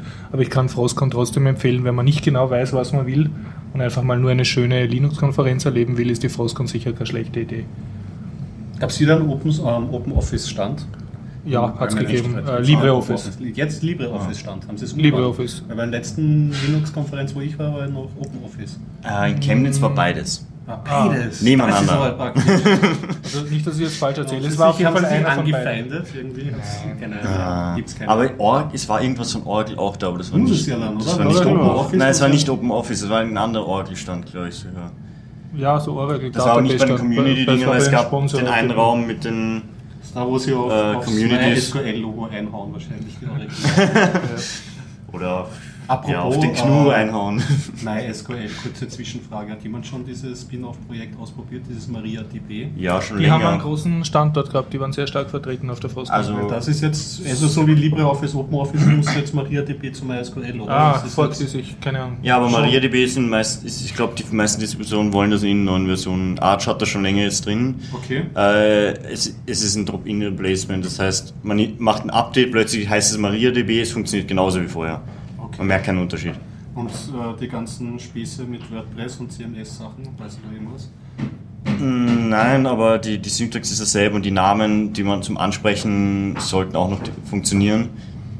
Ähm, Das Protokoll dasselbe, ne? Das Ja. heißt, man kann dann wahrscheinlich dann die PHP-Plugins für MySQL verwenden. genau, es gehen genau dieselben Ähm, Libraries. Ich habe es mit Django in Verwendung schon. fertig. Die Django MySQL Library funktioniert genauso wie vorher. Interessant. Ich glaube mehr Governments und ähm, äh, Trademark-Geschichte, dass die jetzt nicht. Ja, ja, das hat sie auch. Weil es ist, es ist die MySQL äh, Codebase. Ja nicht so, das Ja, es ist genau dasselbe. Es ist nur schon nicht so viel auseinanderentwickelt bis jetzt. Noch eine abschließende Bemerkung zu den Community-Ständen. Da hat es recht viele gegeben bei der Frostcon, also so eine ganze Straße, aber ich habe so das Gefühl gehabt, äh, sehr viele waren äußerst mit sich selbst beschäftigt. Also da sitzen dann vier Nerds. Möchtest du da jetzt irgendwie auf den Arch-Stand hinweisen? Nein, nein, es gab, einen- es gab allgemein. Arch. Es gab einen Arch Ja. Linux Stand. Ich bin vorbeigekommen, habe mir gedacht, ich könnte ja mit dem plaudern, aber nachdem es nur zwei Leute von Notebook und der komplette Stand nur aus einem Logo bestanden hat und sonst nichts, hatte ich jetzt auch nicht Lust mit Hat es dem. keine coolen Installationen? Es gab nichts. Es gab, die hatten ihre eigenen Laptops und sind halt gesessen. Und das war nicht nur der Artstand, sondern das dürfte generell so ein Nerd, äh, Nerd äh, Subgruppenproblem sein. Die gehen auf eine irgendeine Linux-Con jetzt, ich, das, du hast das glaube ich überall, ne? bauen dort ihren Tisch auf, hängen hinter sich ihr großes Plakat auf mit ihrem Namen, klappen alle ihre Laptops auf und den Rest der Konferenz tun es glücklich in ihre Laptops hineinhacken. Ja, und ab und zu das- kommt das einer, nur- begrüßen es dann oder sagen, Das, hey, oder das geben war wir halt nur in Flyer. dem Raum hauptsächlich. Der war halt Ja. auch der Nebenraum so. Die Räume, die wirklich beim, beim Eingang, zum Beispiel Zeitraumlabor war am Eingang, FSW Ja. war am Eingang. Die- die Da- waren mehr die hatten das social, also die haben- die sind auch, so Organisationen wie SFWC sind halt schon sehr routiniert für sowas, weil sie machen eigentlich nichts anderes. Kurse, wie spreche ich mit Menschen. Ja, Schau ich vom Bildschirm aus. genau, ja. es ist halt ein Unterschied, ob die Leute irgendwie äh, eine, ein Betriebssystem entwickeln, hauptsächlich oder irgendwelche Pakete bauen in der Großteil der Ja. Zeit oder ob sie wirklich eine Organisation haben, die sich darum kümmert, um Leute anzusprechen und so Leute zu informieren. eine direkte Abteilung haben. Ja. Wobei ich kann mich erinnern, in den ersten Linux-Wochen, wo ich war, das war noch im Museumsquartier, aber im vorderen Bereich, wo das Rauchermuseum ich drin war früher. Und da bin ich in einem sehr kommunikativen Debian-Maintainer in die, das war echtes Glück. Der hat mir gleich so eine CD von Debian in die, in die Hand gedrückt, wo, weiß ich nicht, Beta-Version Woody war das, glaube ich, damals. Beta, die trauen sich das Woody, her, ja. einfach so eine Beta-Version. Ja, ich war schon ganz heiß drauf, weil damals ist GNOME in zweiter Version rausgekommen. Da gab es überhaupt keine Applikationen dafür. Aber es hat Immer dasselbe. ausgeschaut im Vergleich zum Einser wegen den Schriften und überhaupt. Und nach dem fünften Anlauf habe ich es dann auch installieren können. es geht, es ging damals Debian ohne Root-Zugang zu. Das war schrecklich. Ja. Aber also das ist ein anderer, eine andere Story. Florian, magst du noch was über Hotels erzählen? Hotels, naja, was gibt es über das Hotel zu erzählen? Hotels mit Internetzugang? Ja, meistens ohne. Oder Züge. Ja, in Zügen kann man. Nee. Wir brauchen auch langsam so, einen, so ein Bahnthema. Bahnthema. Ja, das stimmt, wir könnten jede, jedes Mal so einen bestimmten 10-Minuten-Block reservieren, nur für Bahn. Also es gibt in Deutschland, ich höre einen Anycast, das ist der, war früher in Göttingen, jetzt ist er glaube ich äh, in Berlin. Das sind so zwei Leute, die haben auch Bahnfragen in einem Okay. ein Thema eingeführt. So am Anfang nur so fünf Minuten, weil sie beide so ein bisschen Bahn-Nerds sind und sich mit Zügen auskennen. Das mit letzte Folge waren, glaube ich, eineinhalb Stunden über Bahnfragen. das ist, es gibt Bedarf. Ja, aber ich habe auch in, in, in Deutschland dann mit, äh, auch mit, mit Einheimischen geredet, die gemeint haben, ja, ICEs, sie haben schon manchmal WLAN, aber es ist eigentlich nie zu verwenden. Schon manchmal ist schlecht. Wir hatten bei, bei der Hinfahrt ähm, nicht einmal Wi-Fi, also nicht einmal schlechtes, sondern gar keins. Aber die Bahnfahrt ist ja der ideale Zeitpunkt, um ein Buch ja. zu lesen. Ja, so. Na, Äh. Zeitungen gab's. Um ein Buch zu lesen. ne? Oder die zehn verschiedenen Zeitungen, die man haben konnte. Da bist du mit deinem E-Book-Reader natürlich jetzt fein. Ja, nein, ich war, ich war sehr glücklich mit meinem E-Book-Reader. Ich kann noch, apropos Bahnfahren, auf der Rückfahrt im Liegewagen haben wir zwei äh, Burschen erwischt, zwei 16-Jährige, äh, und die sind von der Gamescom in Köln gekommen. Ah, ja, ja. Und die habe ich dann gleich interviewt. Ich hoffe, der liebe Gregor tut im Anschluss dieses Interview dann auch noch dran Ja, stöpseln. interessiert mich. Habe ich die letzten vier Tage habe ich Gamescom Ah, Podcasts gehört ah, und sehr gut, ja. eifrig gelauscht. Könnten wir auch mal einen Spannend. Biertaucher Ausflug machen ne, zur Gamescom. So Gamescom, ich weiß Hey. nicht, ich traue mich nicht. ist denn wieder die Naja. Game City? War das schon vor kurzem? Die Ja, Game City genau. ist jetzt äh, 22. September circa und Bist du da vertreten? ich bin mit einem Tisch vertreten und freue mich sehr, wenn mich jemand besuchen kommt. Ja, genau. Zur Erklärung, das ist eine Veranstaltung im Wiener Rathaus. Im Wiener Rathaus, ja, und da dürfen so Microsoft und andere großkopferte Firmen ihre, ihre Produkte für die ungewaschenen Massen äh, präsentieren. Die ungewaschenen Massen kommen bei freiem Eintritt da hinein. Ja, so freundlich über den Nick. Ja, wirklich. Wenn man so mit seinen Kunden umgeht. Ja, ja, ja. Und die können dann so Freebies abstauben, so Kugelschreiber und Aufkleber und dürfen irgendwie Hüpf- und Tanzspiele ausprobieren. Und es gibt sogar auch so einen Bereich über 18, Ja, wo das sie dann irgendwelche Shooter, viel, ja. Shooter ausprobieren dürfen. Und gleichzeitig findet die Frog, heißt die, glaube ich, äh, eine, eine Spezialkonferenz äh, mit Thema Pädagogik und äh, Spiele statt. Ah, interessant. Und ich habe mir fix vorgenommen, nächstes Jahr keinen Stand auf der Game City zu haben, sondern mal bei der Konferenz teilzunehmen. Mhm. Die ist immer parallel. Das heuer hast du noch einen Stand. Heuer habe ich noch einen Stand, nächstes Jahr habt ihr wahrscheinlich nicht, aber heuer teile ich meinen Stand großherzigsterweise mit der FSFE. Mit der Franz Ich, wieder ich dabei hoffe, der. Franz und andere malochen dort, dann unbezahlt und machen. Da wird dann Blue Jazz gespielt. Oder? Ich hoffe, dass die dann irgendwie die, Zero AD. Die gescheite Propaganda und das Volk bringen. Ja. Ja, es gibt auch wieder, die, aber das weißt du wahrscheinlich nicht, gibt es wieder einen Stand von Supertron. Subotron hat ganz sicher einen Stand auf der Game das ist immer so ja, fix. Ja. Zur Erklärung, das ist, äh, Der Shop in Wien für Retro-Spiele genau. vom Yogi. Ja, gibt es wieder eine, eine Vortragsreihe, hat es doch letztes Jahr gegeben. Ja, das ist diese Frog, äh, Frog-Konferenz. Ah, das ist das Ja. von dem, okay. Haben sich Die ist halt mehr so für. Erziehungsberechtigte und, und, und Jugendbetreuer und so, die reden dort und Lehrer und so. Wird von euch wieder jemand mit dem Mikrofon unterwegs sein dort? Und Ja, da ich hinterm Tisch stehe, kann ich es nicht machen, aber vielleicht kommt der der liebe Gregor Gregor. kommt ja, ja, ja, oh, verdammt, ich habe jetzt gerade zugesagt. ja, ich gehe mit dem Mikrofon. Ja. Ich komme mit dem Mikrofon. Aber wirklich, also ihr könnt euch das nicht vorstellen, wenn man drei Tage allein hinter einem Tisch steht, äh, dann freut man sich extrem, wenn irgendeiner kommt, allein, dass man mal aufs Klo gehen darf. Wenn man sagt, okay, passt du kurz auf meinen Tisch auf oder so. Also ich freue mich wirklich über jeden, der kommt und Und auf mir- aufpasst. Ja, oder überhaupt nur plaudert oder so Hallo sagt. Ich habe mal letztes Mal als Hobby gemacht, ich habe dann lauter Leute fotografiert, weil recht viele so verkleidet kommen. Ja, ja, na klar, das ist sicher. Das Ja, da freue ich mich auch, habe ich lauter bunte Bilder für meine Cos Homepage. Cosplayer Genau. im Game-Genre, wie man das auch immer. Also wer als nennt. Fotomodel für Spielen programmieren missbraucht werden will, ist auch einfach nur am Stand vorbeilaufen, zu lange schauen und klick, schon passiert. fotografiert. Genau. Ja, Ja, schieben wir vielleicht kurz das Jörg-Thema rein. bitteschön. Ähm, der Jörg, unser Sponsor, hat uns äh, vorgeschlagen, Von wir, der Agentur. wir könnten ein Buch besprechen, ähm, was ihm, glaube ich, gut gefallen hat. Ja. nämlich von Daniel Surev, Dämon. Und das haben wir schon mal besprochen in der Folge 42. Und ähm, ja, aber jetzt können wir noch trotzdem drüber reden, weil es Ein bisschen eine Redundanz. ja, Redundanz ist, ist eine, eine gute Sache, wie der Holt immer sagt.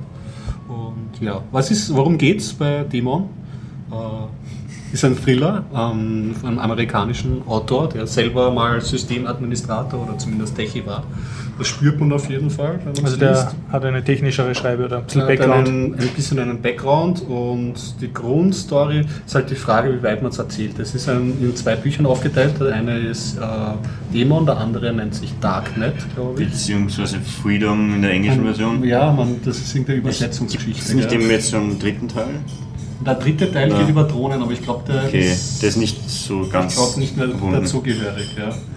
Und ja, ein Thriller der ganz klassischen, aber auch unklassischen Machart. Es gibt einen Polizisten, der muss einen ähm, Mord aufklären und der Mord wurde aber offensichtlich nicht von einem Menschen durchgeführt, sondern von einem Programm. Dem Dämon. Gleich am Anfang des Buches steht auch ganz protzig die Definition von Dämon, ein Prozess, der im Hintergrund auf einem Computer läuft, bla bla bla. Ähm, parallel zu diesem geschehenen Mord ähm, äh, kommt man auch drauf als Leser, dass ein Spieleprogrammierer gestorben ist, genau zu diesem Zeitraum herum. Und naja, es häufen sich dann die seltsamen Vorfälle, was dieser Dämon so alles anstellt. Und das wird dann noch ziemlich tiefgreifend, kann man sagen. Und ja, ich wollte nicht mehr wurdest, möchte du wurdest gut unterhalten. Ja, das ist halt die Sache. Also der ersten Teil habe ich sehr genossen, gerade auch, ähm, weil es gerade so sehr in unserer Gegenwart mit ein bisschen Zukunft drinnen spielt, dass man sich vorstellen kann. Also so Sachen wie Google Glass beispielsweise oder äh, eben was schon automatisiert durchgeführt werden kann, Netzrecherche und solche Sachen, wie dieses Programm reagieren kann auf Events aus der Außenwelt und so. Das ist schon relativ gut besch ähm, ähm, beschrieben. Mir war es stellenweise zu amerikanisch auf ähm, Drehbuch hingeschrieben, also sehr actionlastig. Du hast dann halt auch irgendwie eine Einsatztruppe und Sachen explodieren und sie sind auf der Flucht und so. Wenn einem das nicht stört, mir war es dann irgendwann mal zu dolle, aber Ja, generell. auch, das war mehr in der zweiten, ab der zweiten Hälfte, wo das dann etwas abstrus auch, Genau. sehr übertrieben schon. Das ist halt das Ding, man muss damit halt rechnen, wenn man das liest. Äh, Man wird auf jeden Fall gut unterhalten, aber es, es driftet dann ins Fantastische und es ist dann auch sehr actionreich. Ja, genau. Aber alles in allem mh, fand ich das schon gut, sehr gut eigentlich. Wurde noch nicht verfilmt. Noch nicht, aber ich, es kann nicht lang dauern. Nicht lang es, dauern, es okay. bietet sich so an. Mhm, Es ist, mhm. wird dann nämlich auch ein, ein Winkelschlag zur Gamer-Community äh, Okay, geschlagen, ja. die 3D-Shooter spielen und solche Klar. Sachen. Das ist, es, es bietet sich wirklich an. Gutes Buch. Okay. Also du gibst deine Nacht, also du wiederholst deine Ja, genau, mit Vorbehalten, aber Mhm. es ist, wenn man so Gegenwart Sci-Fi liest, ich meine, gibt schon sehr viel, aber das hat, wurde Mhm. durchaus dann auch besprochen im größeren Rahmen. Dann kann man sich das schon mal reinziehen, zumindest das erste Buch. Und Florian, du hast das ja auch gelesen oder so? Oder Ja, ich habe den ersten Teil gelesen, den, den zweiten noch Ja. nicht leider. Sollte ich vielleicht einmal lesen. Ja, es ist auch schon eine Weile her. Mhm. Aber ich, so wie ich mich erinnere, war schon sehr gut geschrieben. Gegen Ende wieder besser, dazwischen zu übertrieben. Also am Anfang konnte ich alles noch nachvollziehen, dass es wirklich funktionieren könnte. Ja, Also da waren die Techniken auch noch so für Nerds erklärt im Grunde, dass man sich vorstellt, ja, das könnte man bauen, in- auch in der Realität. Mhm. Aber gegen Ende waren da schon Sachen dabei, die schwieriger wären. Ja, schwieriger und dann auch nicht so genau erklärt. Also mit Vorbehalten durchaus interessant zu lesen. Thomas, gibt es eigentlich Neuigkeiten vom G-Potter oder so in, in einem deiner vielen Projekte?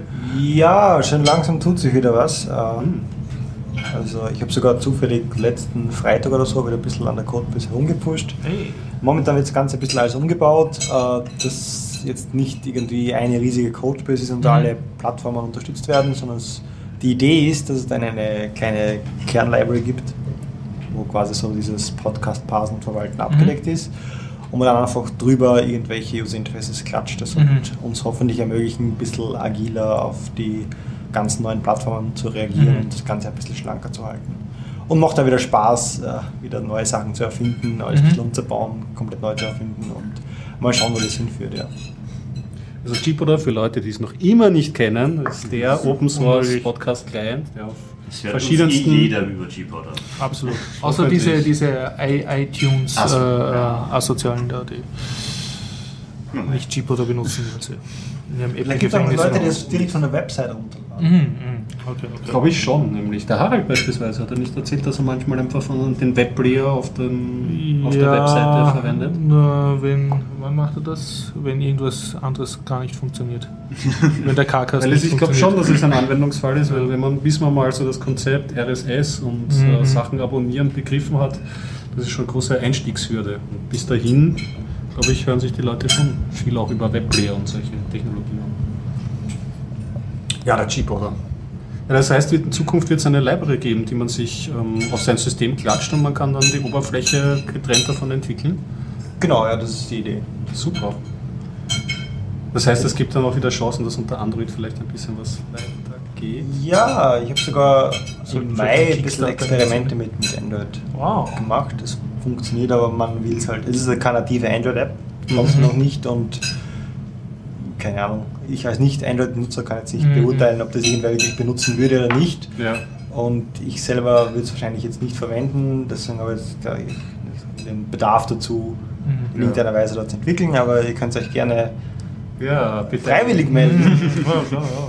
Ja, warum nicht? Es, es legt eh an einem wirklich guten Open, Open Source Alternativen. Das wäre in Zukunft wäre das dann hilfreich für solche Entwicklungen, weil man würde sich einfach die Library draufschieben und, und ich könnte davon getrennt überlasse das Parsen, so die Pro Parsing-Problematik und RSS-Feed-Problematik dir sozusagen, deiner Library und klatsche meinen wunderschönen Android super fancy, ich wische alle Episoden nur so hin und her Sachen. Genau, das ist Gibt es eigentlich in, in weltweit oder in Europa so eine Börse, wo ich sage, äh, ich hätte gern, dass jemand als Diplomarbeit äh, ein vernünftiges Android-Interface für Gboter macht und ich spende dafür eine Kiste Bier und eine Schachtel Keks?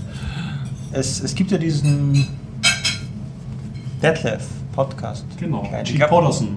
Detlef G. Potterson, ja. Das ist bereits ein Android-Client. Der Mhm. wurde sogar im Zuge einer Uni-Arbeit Ja. entwickelt, hier in Wien. Und ja, wenn da, also der funktioniert, glaube ich, schon teilweise. Mhm. Auch mit G-Integration. Hast du es ausprobiert? Sam? Ja, einen Podcast habe ich damit abonniert, so richtig so mal Demo durchgedrückt. Und was sagst du dazu? Wie gefällt dir? Super einfach irgendwie, aber es fehlen halt mir die Power-Features, die ich jetzt schon so angewöhnt bin, Smart List und solche Geschichten. Ich glaube, viele Projekte jetzt nicht nur im Bereich Mhm. Podcatcher, sondern auch, keine Ahnung, Mhm. To- To-Do-Listen, Ja. Spiele und so weiter, entstehen halt irgendwie aus, ich mache jetzt mein eigenes cooles Projekt Mhm. äh, und dann nach zwei Wochen wird es uninteressant und dann schläft das Ganze ein und dann gibt es halt sehr viele halbfertige Programme, Ich habe einen eigenen Friedhof auf GitHub. genau so in der Richtung. Ja. Aber das Internet ist ja groß, da kann man Mhm. sehr viele Sachen ablagern. Ja. Also ja, falls irgendwer Motivation hat, an einem Android-Client äh, weiterzuentwickeln, wäre das eine Möglichkeit, weil das Source ist offen auf GitHub, gibt es den und ja, die Studenten, die was das vor ein paar Monaten gemacht haben, gibt es glaube ich noch irgendwo, das heißt, die können wir im Notfall auch noch erreichen Für für irgendwelche Fragen. Fragen zum, zum Code. Womit entwickelst du eigentlich? Was ist deine typische Entwicklungsumgebung, wenn du jetzt an der Library oder generell an G-Powder hackst? Vim eigentlich nur. Ja, wirklich. Ein Wim-Veteran. Nicht mal allzu oft. Also keine fancy GUI, IDE, Nein, weil, weil der Vorteil bei, bei Vim ist halt, dass man es wirklich überall verwenden kann. Auch am Server vielleicht, wenn man gerade irgendwas verändert. Äh, auch am Telefon, wenn man sich per SSH am Telefon einloggt, falls Mhm. man ein Telefon hat, wo das gescheit funktioniert. Ja. Äh, natürlich kann man auch sagen, okay, ich kann aber genauso per Remote Share mit einem GUI-Editor das Ganze machen, aber das ist halt irgendwie Gewohnheitssache und ja, vielleicht auch ein bisschen, wenn man es mal gemacht hat und sich die Mühe gemacht hat, sich den Editor anzueignen, dann will man auch nicht mehr hergeben. Aber ich, ich muss schon sagen, äh, mit dem Vim, wenn man dann wirklich mal damit eine Weile arbeitet und so, dann wird man wirklich schneller oder man, es kommt einem zumindest so vor. Ja, also man kann schönes Karate ausführen auf der Tastatur mit Wim. Und solange es einem vorkommt, dass man schnell ist und man nicht wirklich allzu langsam ist, macht es, glaube ich, echt Spaß. Es muss ja wirklich extrem schnell sein. Ich möchte elegant was einflechten, nämlich zum Thema, dass äh, Projekte von anderen Leuten, die so verwaist wurden, aufgreifen. Äh, ich mache Eigenwerbung, also Spielen, Programmieren, äh, Kurse für Kinder. Und ich habe letzte Woche jetzt erstmals probiert, äh, einer Gruppe Kinder gleich einmal GitHub beizubringen, noch bevor sie richtig programmieren können. Ich habe ihnen gesagt, so, jetzt noch ein GitHub machen und wir lernen jetzt Pull-Requests machen gegenseitig und jeder kriegt eine GitHub-Seite und einen Account. Ich habe nicht einmal geschaut, ob das überhaupt legal ist laut ähm, äh, Alter. Und das Schöne war, äh, ein Kind, selbst wenn es jetzt null programmieren kann, ja, er kann Rechtschreibfehler ausbessern, er kann einen Text verbessern. Wenn man ihm zeigt, dass er String zwischen zwei Anführungszeichen macht, kann er schon die Textmessages in einem Spiel übersetzen oder cooler machen. Ne? Also da hast du einen direkten Also, Zugang. ja, und, und also wir haben dann so mit Python-Programmen herumgetan und die Kinder haben sich die halt gegenseitig verbessert. Und ich kann das nur jedem Lehrer empfehlen, also wenn er irgendwas mit seinen Kindern machen will in Richtung Programmieren, erst einmal gleich mit GitHub anfangen und einfach nur irgendein TXT-File, in dem eine Spielbeschreibung drinsteht oder in dem irgendwelche Spielstrings drinnen stehen oder irgendwelche Werte von einem Rollenspiel, also was weiß ich, Drache, Hitpoints ist gleich 500, die einmal ähm, sozusagen so dass dass die Kinder gemeinsam an einem Projekt arbeiten, weil ich finde, das ein extrem wertvoller Skill ist und extrem Spaß macht und vor allem den Kindern sofort was bringt, weil sie dann sofort eigentlich, wenn sie halbwegs clever sind, in ein existierendes Projekt auf GitHub eingreifen können. Wobei ich möchte da bitte noch erwähnen, dass nicht ungesagt bleibt. GitHub ist nur eine Hosting-Seite für Git. Ja, Äh, es gibt sehr Es viele gibt Leute Bitbucket, und es gibt andere, ja. Wenn dann so gesprochen wird, dann scheint es so, als wäre GitHub das Tool, das man verwendet. Man Ja. verwendet eigentlich Git.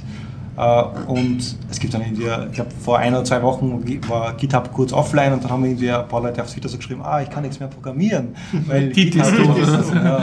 Ja, nein, das ist selbstverständlich. Es gibt sehr viele. gibt viele. Ja, das. Also natürlich hat GitHub auch ein paar zusätzliche Features, die man im Ja. Git Core so quasi nicht hat. Also das Mhm. Ganze mit den Pull Requests, zumindest grafisch aufbereitet und mit, mit, mit Kommentaren Ja. und so weiter. Das gibt es im, im Git nicht direkt, aber es gibt auch GitLab, es gibt äh, Bitbucket, Gitarrios.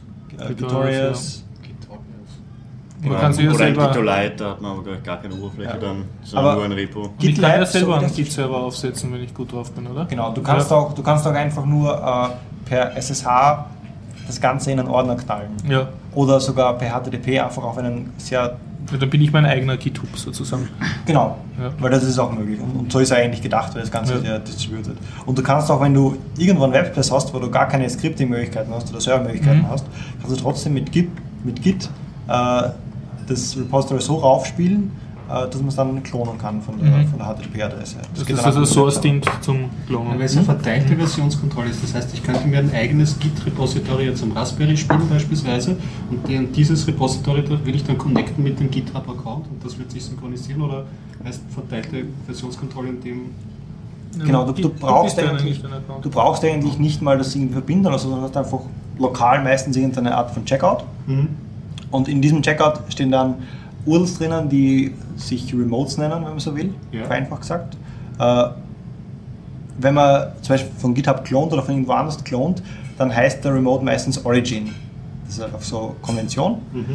Und wenn du dann einen Git-Push machst, ohne zusätzlich zu sagen, ist es im Normalfall, wenn man es mit Clone richtig erstellt hat, so, dass der das dann eigentlich auf Origin pusht. Du kannst aber genauso gut sagen, git remote add mein Raspberry Pi und dann die SSH-URL dazu. Zack. Und dann sagst du git push Raspberry Pi Master, dann wird zum Beispiel die Master Branch bei dir lokal auf den Raspberry Pi pushen. Mhm, Okay, verstehe. Du kannst es sogar so machen, dass du einen USB-Stick bei dir am Laptop anschließt. Mhm. Äh, dann fügst du einfach die Datei-URL als Repository hinzu und dann kann- kannst du auf deinem USB-Stick äh, Git-Repository haben. Keinen Server, aber aber trotzdem, weil es nur um den Ort geht, wo er es hinspeichern soll. Genau. Das checkt die. ja. Und das ganze Merge und so weiter funktioniert dann so wie überall anders auch. Mhm. Also du kannst dann äh, auf einem Server, der vielleicht nicht im Internet ist, äh, was entwickeln, auf den USB-Stick jetzt vielleicht pushen und dann den USB-Stick. Du hast ein valides Repository Genau. am Schlüsselpunkt. Sehr gut. Ah, Johnny ist da. Hallo, hallo Johnny. Zwischenstörung. Wir müssen kurz auf Flugmodus gehen. Ah ja, Flugmodus. Haben wir alle Flugmodus? Ich habe ihn jetzt reingetan. Jetzt. So, die die erste halbe Stunde ist. Facepalm. Sorry für die Verspätung. hello, hello. Hallo. Das war's schon. Super, danke Johnny. Eine Frage habe ich noch an dich, Thomas. Wie läuft es an der, an der ähm, Webplattform von, von Chipodder? Äh, Cheap oder nicht? müsst an Stefan mal einladen. Ja. Stefan, der ist da trotzdem, glaube ich, immer ganz fleißig dran. Mhm. Was man so sieht bei den Commits, weil das ganze Open Source Projekt sieht man auch auf GitHub.com. Wir hosten das auch auf GitHub. Mhm. äh, slash chip oder slash chip oder, MyGPO eigentlich. Mhm. Und da kann man sich das Ganze anschauen. Da können wir auch ähm, Feature Requests und Error Requests dann direkt auf GitHub dann dort kommentieren. Oder? Genau. Und auch Patches schicken. Weil Noch, noch besser, ja, nicht nur. Ja. Feature Requests kann natürlich jeder schreiben, aber Patches wäre natürlich lieber. Verdammt, erwischt. Ja, weil ich habe ich hab bei Chip oder Net, apropos Feature Request, ich brauche eine Upload-Maske für eine OPML-Datei, das wäre traumhaft. Aber da wäre ich. Aber ich glaube, das, das haben wir schon. Also, Ja? also vielleicht nicht im Webbrowser, es gibt zumindest API-mäßig die Möglichkeit, dass du eine OpenML-Datei hoch. Und wie mache ich das dann, wenn das API-mäßig angeboten wird? Wie kann ich das dann auch Ähm, durch einen Chip oder Client? Ja, entweder so oder du ähm, machst einen Curl-Request, also curl, dieses Command-Line-Tool. Das kann auch so Post. Ah, Curl, genau, ja, ja. Und machen wir so. Weil die, die API-Requests sind im Prinzip nur authentifizierte äh, HTTP-Requests und das ist dann irgendwie wahrscheinlich ein Push oder Put mit OpenML-Datei auf eine bestimmte URL, äh, wo du dann einfach die Subscriptions überträgst. Oder halt manuell eintragen, ist auch eine Möglichkeit. Oh Gott. Nicht bei meiner Liste zurzeit. So, Johnny, jetzt Ja. Johnny. Ich bin sprachlos. Na, ich bin irgendwie. Wir haben gerade über Dämon gesprochen. Wie hat denn dir das Buch gefallen eigentlich? Dämon? Ah, Ja. Suarez. Genau. Ja, sehr, sehr gut. Das war damals vor allem der Einstieg, war sehr, sehr realitätsnah noch gestaltet. Also es war ein bisschen entfernt von dem Ganzen, aber man hat gemerkt, das ist ja jemand, der einen technischen Hintergrund hat, der schreibt. Ja.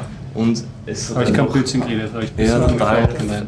Es war eines der Bücher, was mich total gefesselt hat, wo ich dann sofort den zweiten Teil weiterlesen wollte. Und Mhm. war wirklich eigentlich sehr gut. empfehlenswert. Ja, hat der Jörg nicht schlecht aus, ausgegraben wieder. Gut, dass Genau, wir es wieder erwähnen. Mhm. Und weil dann das letzte Buch von ihm lesen. Das Kill Decision. Das habe ich begonnen, aber noch nicht fertig gelesen.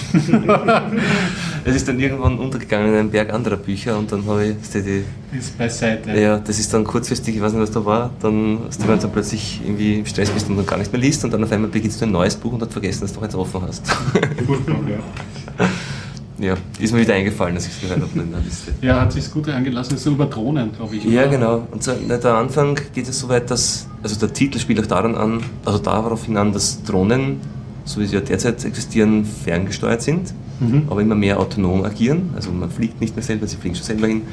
Und die ultimative Entscheidung, schieße ich da jetzt eine Bombe runter oder nicht, die Kill Decision macht immer noch ein Mensch. Ja. Und wie lange das noch so sein wird, dass der, weil irgendwann wird der Mensch mit so vielen Inputs nicht mehr klarkommen, wenn das 17.000 Sensoren und andere SIGINT und so, die Entscheidung kann der Computer viel schneller treffen und wohin das führt. Ich glaube, und darauf baut dann eine Geschichte auf. Also die Thematik ist sehr. aktueller Stoff. Ja, wirklich, weil das gerade mit Drohnen, das hat sich ja seit das Buch raus ist nochmals ein bisschen verschärft, weil es mit Deutschland Drohnen und so Das ist ein Dauerthema jetzt, also dieses Wort, über das stolpern wir jetzt alle Nase lang irgendwie. Ja, das Drohne. ich will auch eine Drohne. Halt mal. Okay. So. Eigentlich wollte ich jetzt den Gregor fragen nach seinen zwei Kinofilmen, die er gesehen hat. Naja, so ein Pech. Okay, Dankeschön. Ja, Und, ich habe noch eine Liste sogar. bitteschön. Über Frostcon, das habe ich schon versäumt, oder? Hast du schon Ja, was okay. gesagt? Prost. Äh, ah ja, das habe ich wahrscheinlich letzte Woche noch nicht erwähnt, dass Mhm. das da kurz danach war. Jolla hat jetzt offiziell die erste Vorbestellungsserie komplett ausgebucht. Erklärst du noch kurz, was Jolla ist? Jolla war das, äh, waren die Ex-Nokia-Mitarbeiter, die jetzt Migo weiterführen. Sind, genau, ja. Ah, Zeiten. ich und Deutsch. Ähm, ja, und die, die bauen eben auf, auf Migo aufbauen, beziehungsweise auf mehr. Es gibt sehr viele Namen bei diesen Sachen.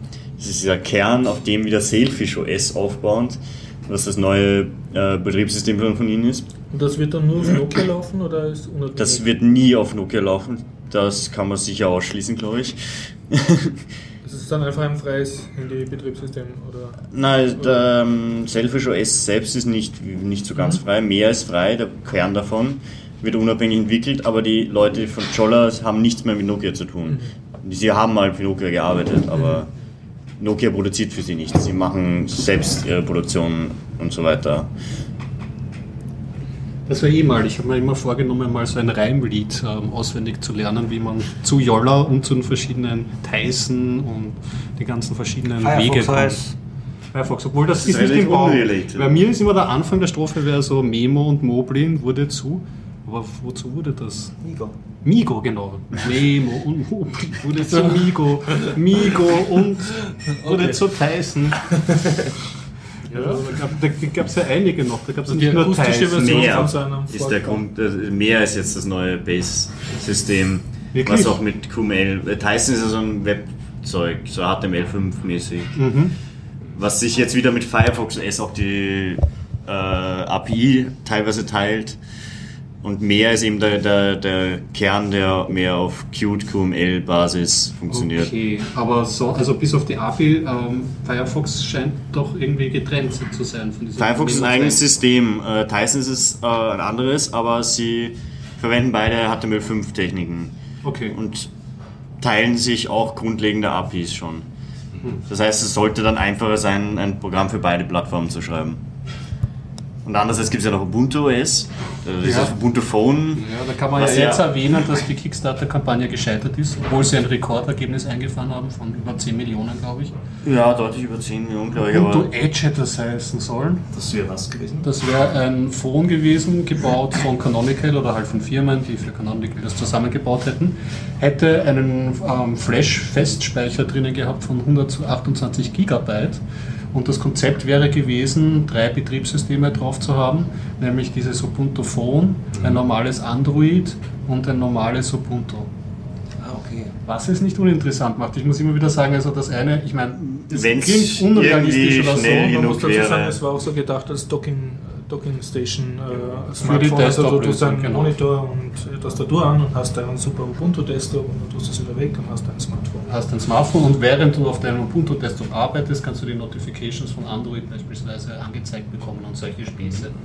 Und ich meine, der, allein, der, allein der Gedanke, muss ich schon sagen, seinen Desktop in der Hosentasche mitzutragen oder einen Desktop in der Hosentasche mitzutragen da vielleicht eine gesamte Entwicklungsumgebung oder so, wenn das sich ausgeht von den Ressourcen her. Ich, ich sage ja viele Wenn und Abers. Aber Ist das ein Desktop in deiner Hosentasche oder vorher ist noch nicht zu sehen?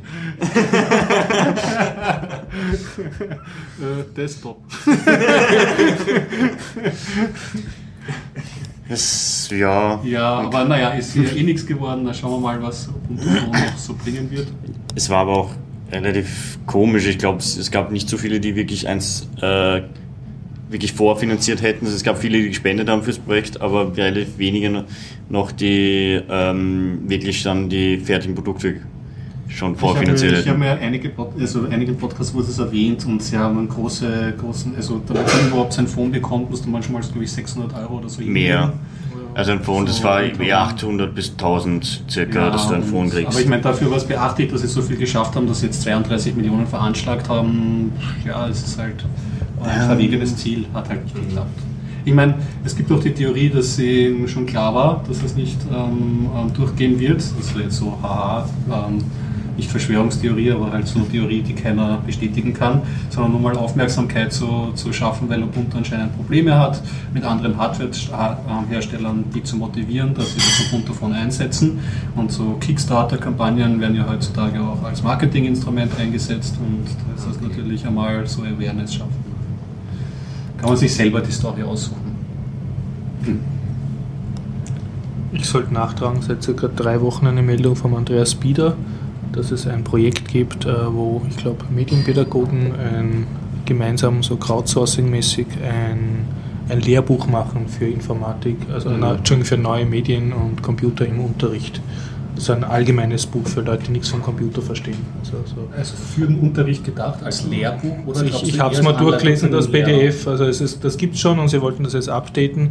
Also und für mich war es Kreuzfahrt. Also ich nehme an, es war so für den, ich kann es mir jetzt nur vorstellen, ich möchte nicht zu sehr ätzen, aber für den Deutschlehrer, der absolut nichts von Computern versteht und das dann wissenschaftlich korrekt, da das als neue Technologie in den Unterricht einbauen will und das halt pädagogisch beleuchtet, was die Vor- und Nachteile sind und die Gefahren und die Möglichkeiten und die zu beachtenden Dinge und also so. Mhm. Ja, halt wahrscheinlich soll es als Grundfibel für die Ausbildung wahrscheinlich Ja, auch. das wird halt immer wichtiger. Also ich kann mich erinnern, das einzige Mal im Deutschunterricht, wo Computer behandelt wurden, war auch mit einem Buch. Kenne nur noch den. Autor von einem Schweizer, Emil Zopfi, hat das, glaube ich, geheißen. Keine Ahnung, wie das Buch mehr geheißen hat. Aber es ging um einen C64er und er hat irgendwie dieses Programm geschrieben, wo Sterne über den Bildschirm fliegen. Diese erste Schleife, die man da so programmiert am C64er. Aber das war es dann schon. Aber es wird heutzutage ist natürlich. Aber ich meine, es ist immerhin, immerhin toll, wenn, wenn Lehrbücher schon mal reinzubringen. Kraut gesourced werden, also wenn verschiedene Leute versuchen, das zu machen. Und frei lizenziert auch und so, also ein höchst lobenswertes Projekt. Aber das war jetzt halt einfach nicht mein, mein. Documentation License. Ja, so CC irgendwas. Ja. Jo. Ich habe nicht viel erlebt. Ich hab, braucht mich nicht zu Fragen anschauen. Ja, Ich habe ja ein einziges, was habe ich die Woche gemacht? Mit HTML5 Audio wieder herumgespielt und gemerkt, dass das die Browserlandschaft jetzt noch verbreitet, also noch, noch zerklüfteter ist. Das hat man mittlerweile die Desktop-Browser und dann hast du 100 Mobilbrowser und wir haben dann festgestellt, dass mit Samsung-Geräten scheinbar mit gewissen Encodings, die eigentlich funktionieren sollten, aber bei Streaming funktionieren es nicht oder Also da geht es um Oder- HTML5 und den Audio-Tag, den Ja, sie genau. eingeführt haben. Da kann man dann Ich möchte, ich möchte keinen Flashplayer auf der Webseite, ich möchte einen schönen eingebetteten HTML5 Audiotech und die Theorie klingt ja so schön, dass heutzutage alles schon HTML5 spricht. Jeder Handybrowser kann das eigentlich, mehr oder weniger. Und das Detail liegt dort eher in dem mehr oder weniger. Aber wieso liegt Die- das bei Samsung? Weil an und für sich würden wir jetzt denken, Samsung ist Android, Android ist Chrome, Chrome Naja, es kann man. der Default-Browser von Android 4.3, 4.2, die können das relativ problemlos, die spielen MP3 und OGG Audio. Also OGG Vorbis ist unser präferiertes Format, das funktioniert auch. Nur scheinbar macht Samsung da irgendwas mit den Browsern, die optimieren oder keine Ahnung. oder Mit dem eingebauten Samsung Nice. Browser am Ja. Handy. Wahrscheinlich, wenn du einen Chrome installierst, geht's eh. oder so. Genau, wenn du einen anderen schließt, den Markt geht's eh. Nur halt für, Okay. wenn du etwas, einen Service baust, das halt für den 0815-Kunden, der Der installiert keinen Browser, der Genau. sagt, es geht nicht mit meinem Internet-Icon am Handy, da geht die drauf und da spielt kein Audio. Und am iPhone geht's. Ja. Ja, Ja, Ja, da muss Samsung nachbessern. Das ist so mein, mein Kämpfst du? persönlicher Frust momentan. Aber es, es gibt Mittel und Wege, man kann dann, wie gesagt, man kann sich auch dann mit mehrere Audioquellen anbieten, Audio MP, also MP3 oder OGG Vorbis oder man kann auch anderes, also Opus Audio, aber ja, muss jetzt. WMA, gibt es das noch? Ja, ich weiß nicht, wie ich da die Mo- Jo, da kann ich vielleicht später mal was berichten, wenn ich weiß, die ultimative Lösung, aber momentan sieht es noch düster ja, aus. Fragezeichen, ja. Ja.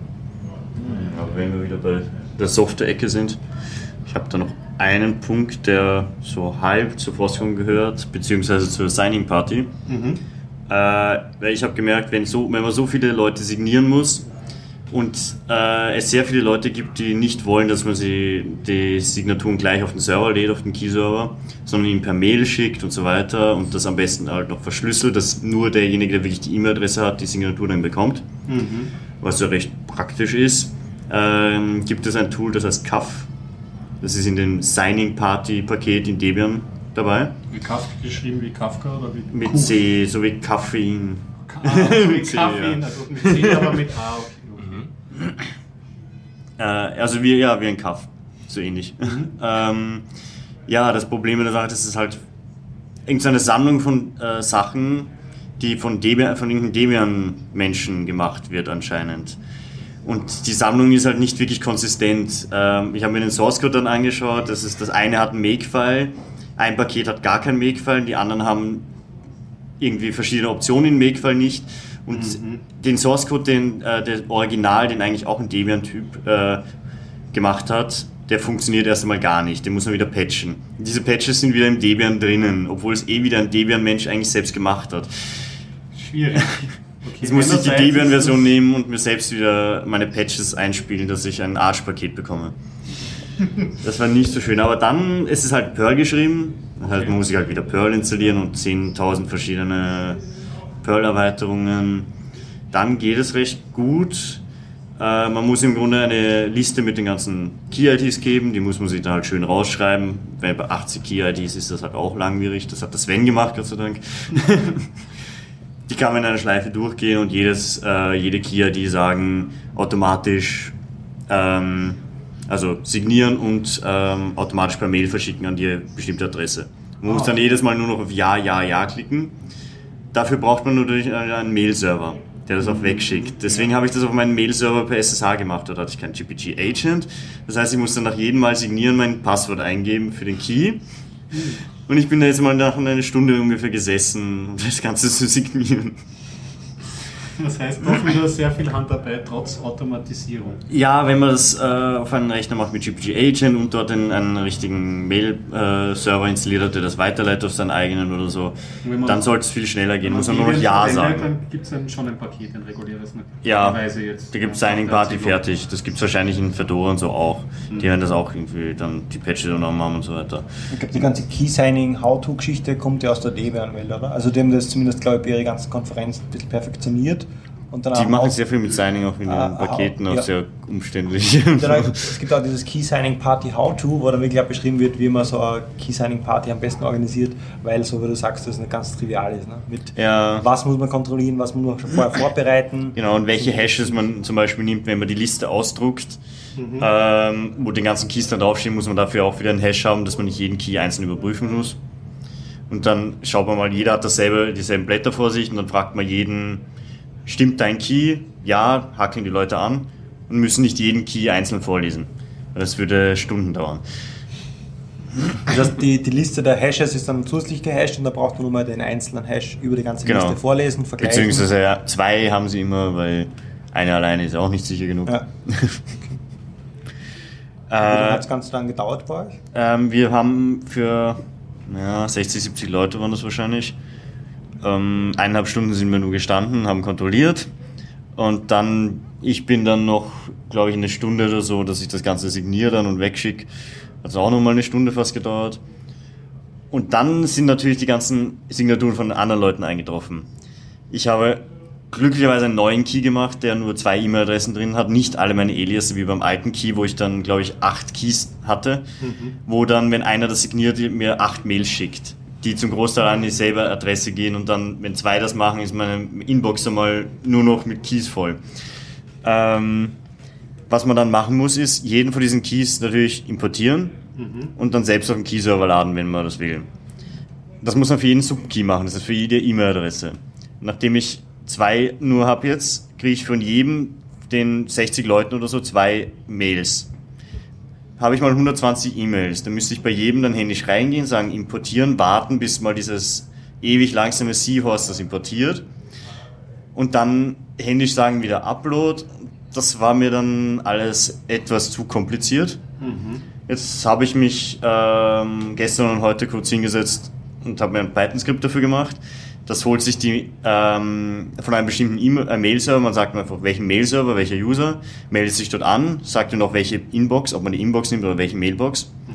Äh, der ruft dann alle Keys, also alle E-Mails ab, die Yoa, PGP, Key, irgendwas im Namen haben. Das ist so das Stand, ja, das ist so das Standard, die Standardbezeichnung, die CAF und ähnliche ähm, erzeugen. Ja. Nimmt davon jedes Mal äh, die Attachments, entschlüsselt das Ganze natürlich vorher, weil das ja verschlüsselt ist mit dem Key. Ähm, nimmt das Attachment raus, importiert es in GPG und macht das für jedes einzelne Oh, nice.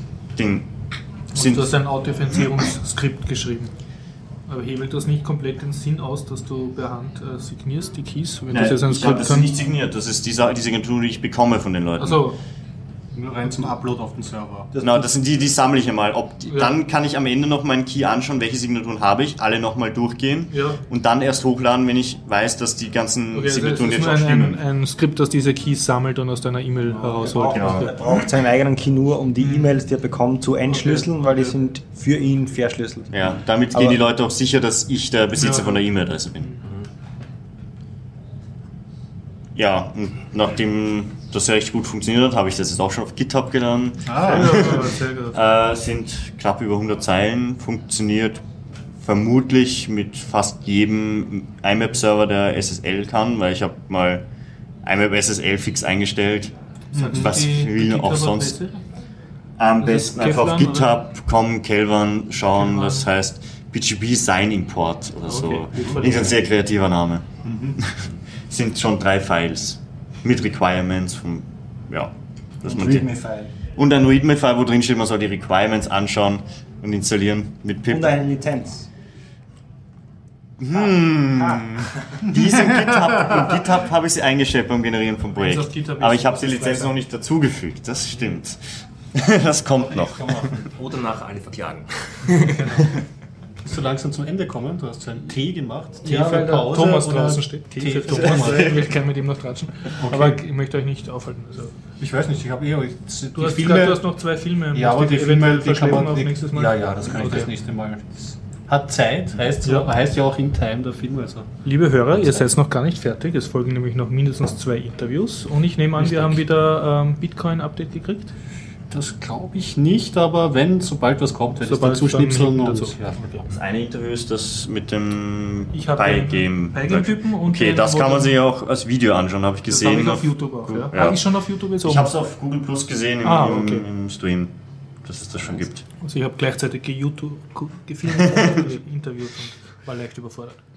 Und nicht zu vergessen das Gewinnspiel, wo es ein signiertes, signiertes, ein signiertes Foto vom Horst ja, zu gewinnen gleich auf gibt. ein signiertes T-Shirt vom Horst gebraucht. Original Gespannt auf die Antwort. Dein Frostcon-Shirt? Hast du ein Crew-Shirt? Mein, mein, mein Crew-Shirt, ja, mit Original.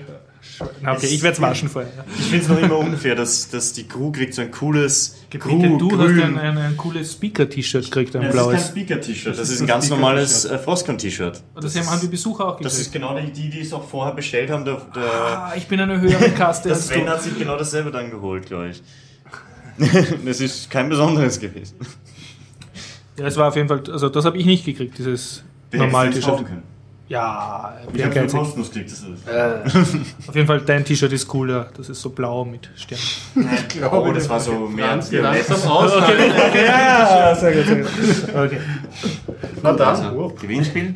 Gewinnspiel, Frage beantworten, Spaß haben und das? Foto bekommen. Ich hab's nicht gehört. Wie das Wir so mit funktioniert. SSL-Zertifikaten ist, wenn man mehrere verschlüsselte Genau, bei Virtual Host. Virtual, Virtual Hosts hat. Eine IP, mehrere Domains, wie das wirklich heißt, technisch die Da Bezeichnung. gibt's da, ich glaube, es hat drei Buchstaben, die Abkürzung. Es hat immer drei Buchstaben. äh, genau. Aber sagt Thomas, ich habe ein T-Shirt, was eh keiner will. Können wir nicht irgendwie, dass der nächste kein T-Shirt, vom, vom Podcast, äh, vom Podcast äh, einen Namen hat, den man selber wählen kann? Äh, vom Chip, oder? das kann man machen, äh, eine Figur im G-Polar-Universum. Oder Eine äh, Special Edition von eine Keyboarder. Special Edition, genau. Da bekommt eine ZIP-Datei. Signiert von in der dir. RIM-Datei euer Name drin steht. GPG signiert. Im Abspann von, G- von, von G-Podder, immer wenn man ihn beendet. Oder an Florian, den, an Florian seinen privaten GPG-Key. Ich kann, ich habe noch einen äh, privaten GPG-Key, den kann ich hergeben, weil da weiß ich das Passwort selbst nicht mehr. Wenn jemand das aber Passwort rausfindet, könnte das für mich revoken. Na gut, dann viel Spaß beim Gewinnspiel. Beenden wir den 119er. Ja, wir beenden den 119er. Schön war's. Viel Spaß mit den zwei Interviews. Und bis dann. Bis Bis zum nächsten Mal. Ja, super, Leute.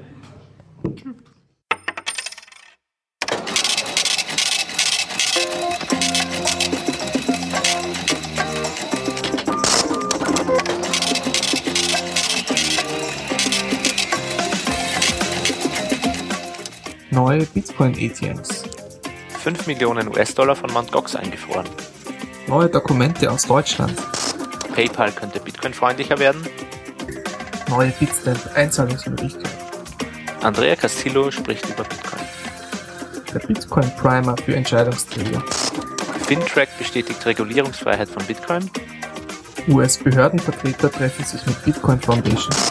Die Bitcoin Foundation Elections. Und ein Blockchain.info Sicherheitshinweis.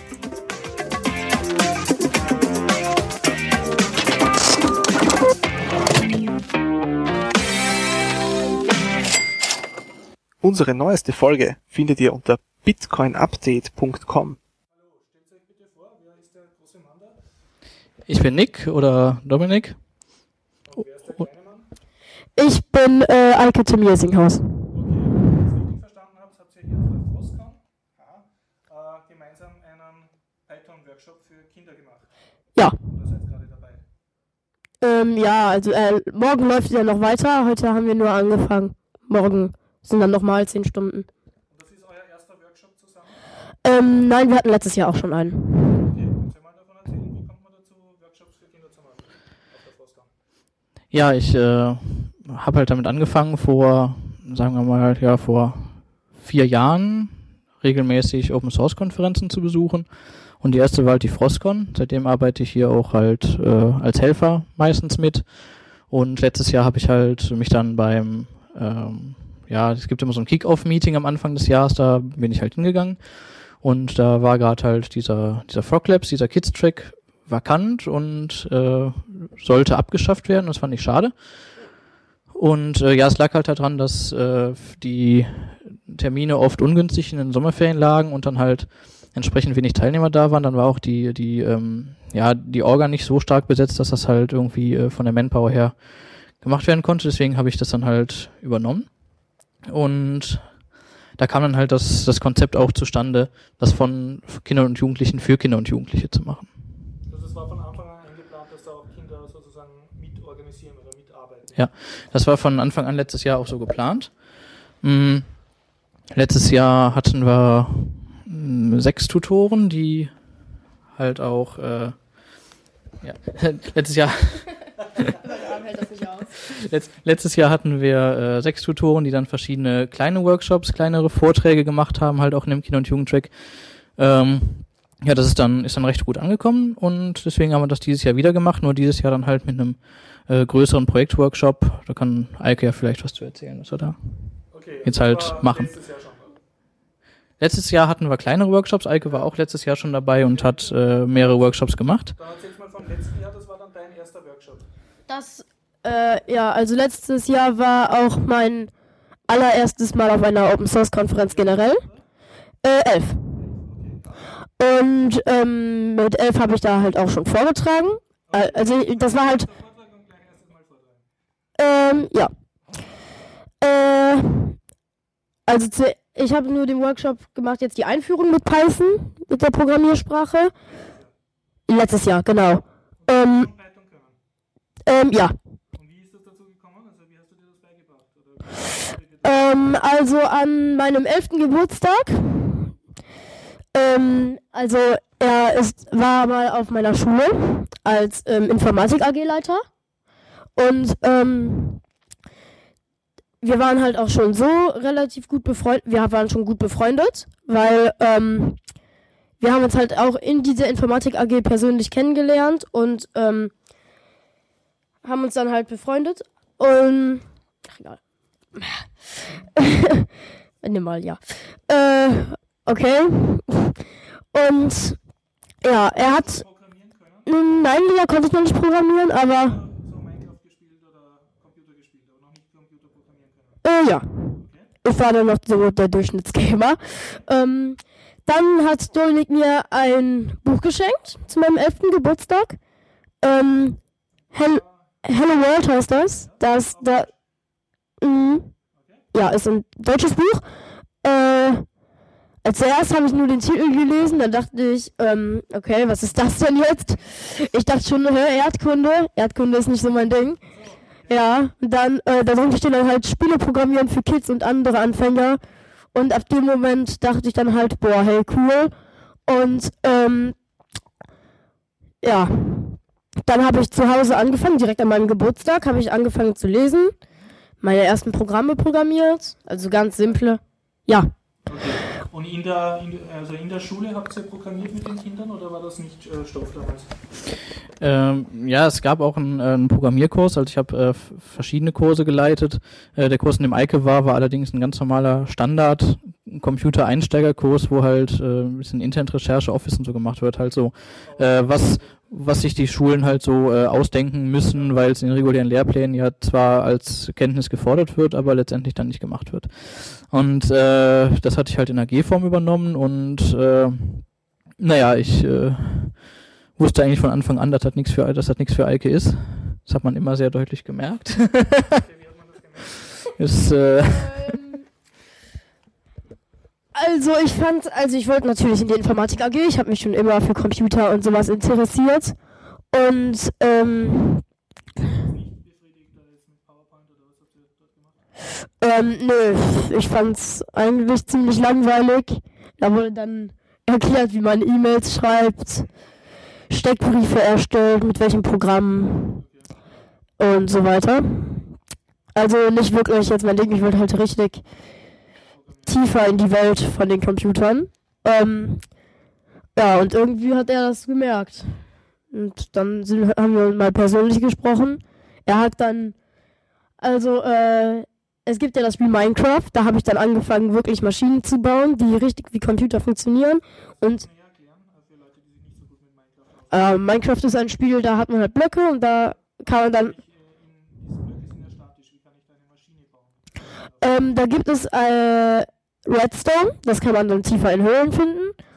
Und ein bestimmtes Material. Damit kann man Kabelverbindungen äh, bauen, die können entweder an oder aus sein. Und das ist eben die Technik von Computern.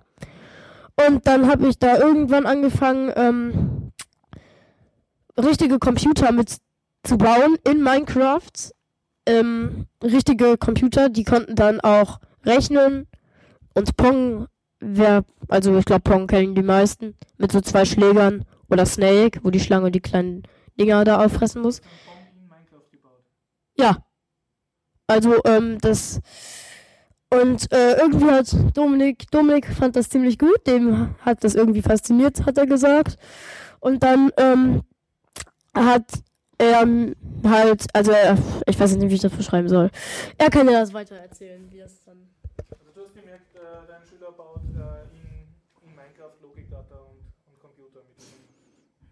Ja, also, also erstmal habe ich nur gemerkt, dass er auf jeden Fall nicht das machte, was er sollte.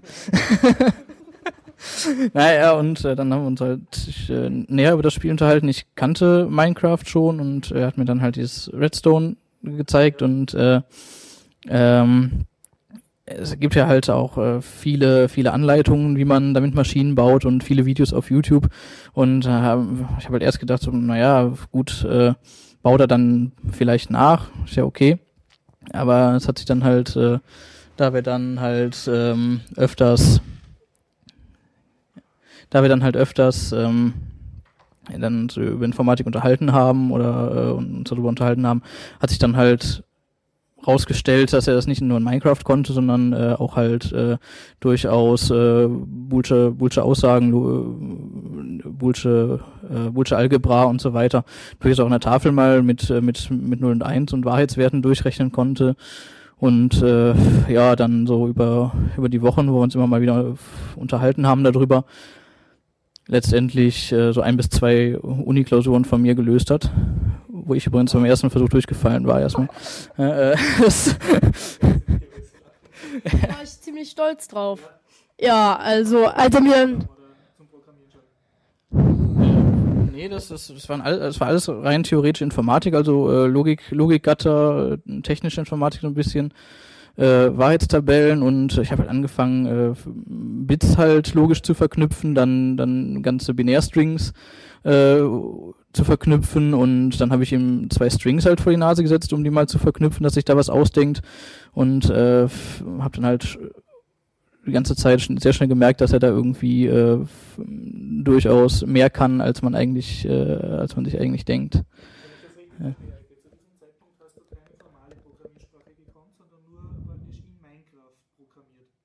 Ähm, ja, mit Redstone ba- äh, programmiert man ja nicht mehr in Minecraft. Äh, in Minecraft. Ähm, vielmehr ist es so, dass man damit ähm, Kabel baut, als würde ich jetzt, als würde man. Ich habe mit Stein programmiert, wie der Steinzeit. Ne?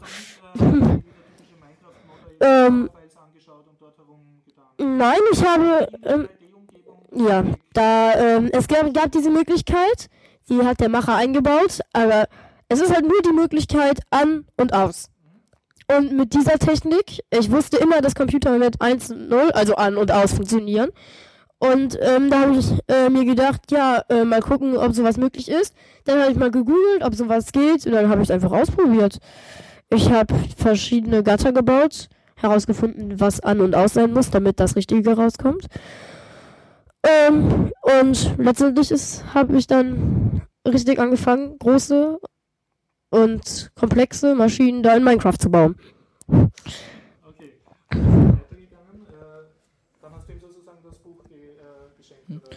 Ja, ich habe äh, halt gemerkt, dass äh, die äh, Förderung in der Schule erstmal, da ging es mir erstmal drum, also weil es halt äh, rein erstmal auf der, auf, auf der schulischen Ebene lief, äh, ähm, dass da halt überhaupt nicht genügend Förderung da war, weil äh, die Maschinen, die er baute, die waren auch äh, dann immer sehr realitätsnah. Also äh, ich habe halt immer gefragt, wo er sich das abgeguckt hat, aber äh, hat er nun mal nicht. Äh, dass er halt richtig äh, Zeilen, Spalten adressierten äh, SRAM da hingebaut hat und gar nicht wusste, dass das eigentlich tatsächlich äh, das Prinzip ist, wie es auch äh, in, in, in, in echter Hardware gebaut wird. Und ähm, da war einfach so viel eigenes logisches Verständnis, so viel äh, Verständnis für Zusammenhänge, dass ich äh, ihn erstmal ein, einfach weiter fördern wollte. Und dann habe ich halt gedacht, hab, komm, dann ähm, äh, ja, habe ich ihm halt das äh, Buch halt zum Geburtstag geschenkt. Und äh, ja, seitdem hat er dann angefangen, halt die Programmiersprache zu lernen und ging alles sehr schnell. Und dann hat er. Das waren ähm, vier, vier, vier, viereinhalb Monate. Viereinhalb nur? Viereinhalb, ja. Viereinhalb Monate. Ja, okay. Dann. Äh, ja. Dieser heute. Also. ähm,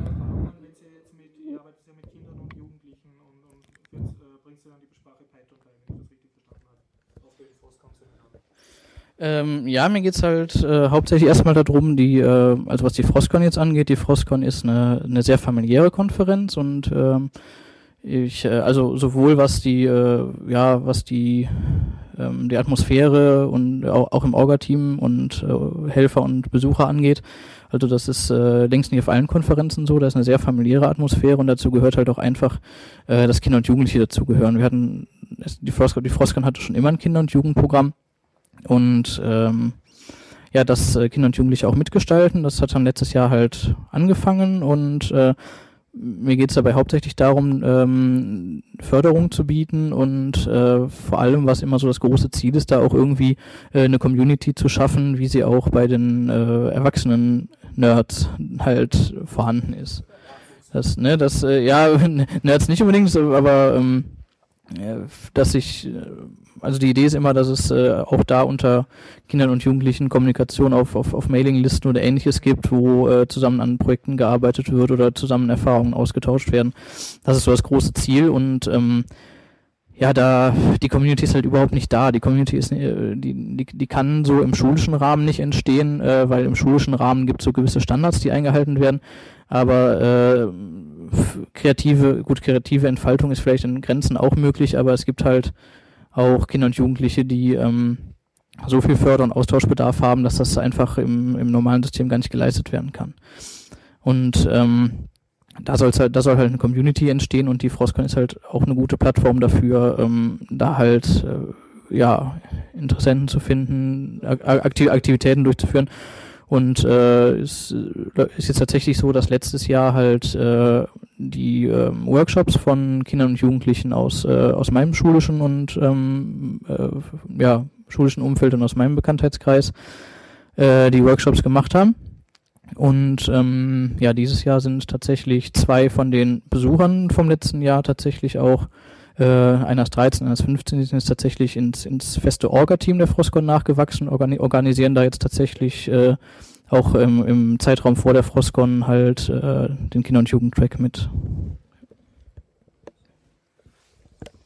Kannst du sagen, was, äh, was hat deiner Meinung nach deiner Altersgruppe am besten gefallen? Also jetzt vom letzten Workshop, von dem wir es jetzt noch nicht ganz sagen können, wie das dann fertig war. Ähm, Glaubst du, die haben dann Programmieren gekonnt oder Ja, also- die werden jetzt selber weitermachen oder was glaubst du, war für sie das Schönste dran? Also, äh, das war ja nicht so eine explizite ähm, Präsentation. Es waren nur die Grundlagen. Deswegen so richtige große Programme damit schreiben geht nicht. Aber ähm, äh, ich glaube schon, dass es ihnen Spaß gemacht hat. Sie waren auch sehr motiviert dabei, habe ich gemerkt. Ich habe auch gute Bewertungen erhalten. Ja, also da, äh, die konnten dann so ein anonym so ein äh, so, ja, so ein Feedback geben. Da eine, mit einer Schulnote von 1 bis 6. Ich hatte halt sehr gute Bewertungen. Hat mich auch sehr gefreut. Und äh, ja. Jetzt bin ich auch dieses Jahr hier. Okay. Und dann gleich noch eine weitere Frage. Es gibt ja jetzt viele in deinem Alter, die spielen Minecraft, aber kommen nicht auf die Idee zum Programmieren oder wissen nicht, wie man es da reinkommt. Wenn du jetzt nochmal zurückdenkst, äh, hättest du lieber gleich mit einem Python-Buch angefangen, um da zu sein, wo du jetzt bist? Du kannst jetzt mit Pygame also Spiele programmieren. Oder findest du das mit Minecraft und diesem, äh, wie heißt der, Redstone? Redstone, ja. Einen ganz guten Anfang, wenn man jetzt das lernen will. Ähm, also, wenn man auf Minecraft steht, klar, wenn man sich da eine Anleitung anguckt, äh, macht Spaß. Ist auch gut zum Lernen, weil es sehr leicht zu verstehen ist. Also ich fand es jedenfalls sehr leicht zu verstehen. Ähm, und äh, dann habe ich halt auch erfahren, später, dass äh, auch so genauso simpel Computer funktionieren. Ah, mein Auge ist irgendwie ein bisschen trocken. ähm, und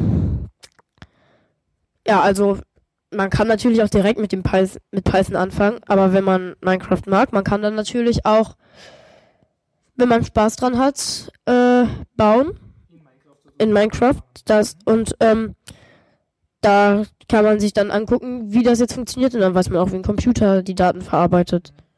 Weil es ist im Prinzip genauso.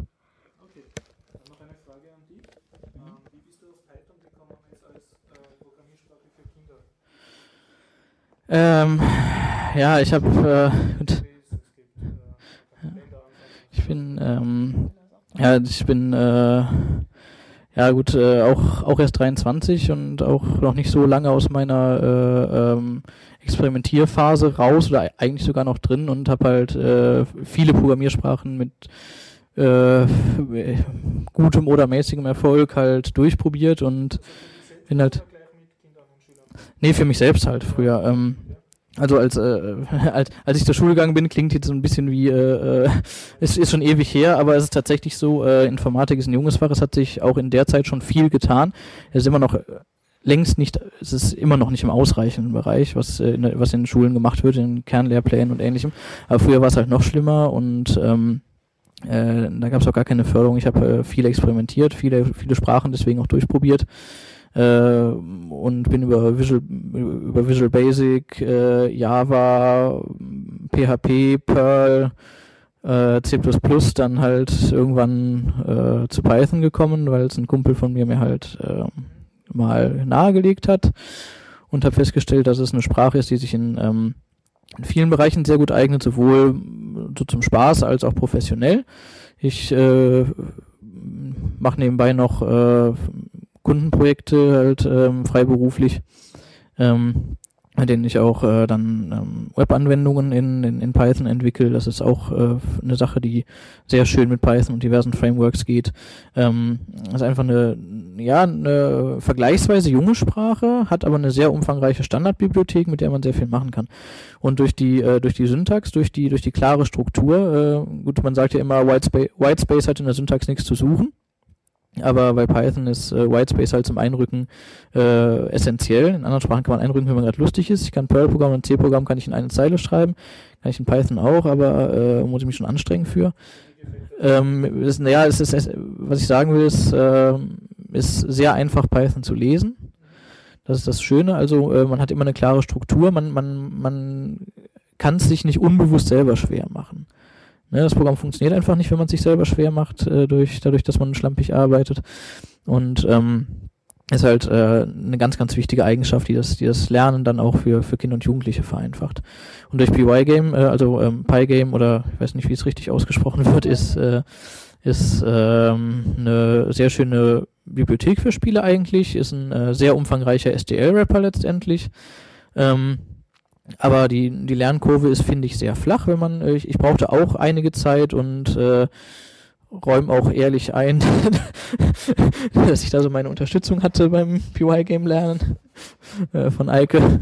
Und äh, ja, ja, wir haben ähm, regel, regelmäßige Treffen, bei denen wir dann auch äh, mit PY-Game experimentieren, mit, mit, mit anderen Sachen experimentieren. Und äh, es ist äh, längst nicht mehr so, dass der Lernprozess dann nur in eine Richtung geht. Also ich äh, weiß jetzt endlich, äh, seit ich Eike kenne, auch, was der Unterschied zwischen Parameter und Argument ist.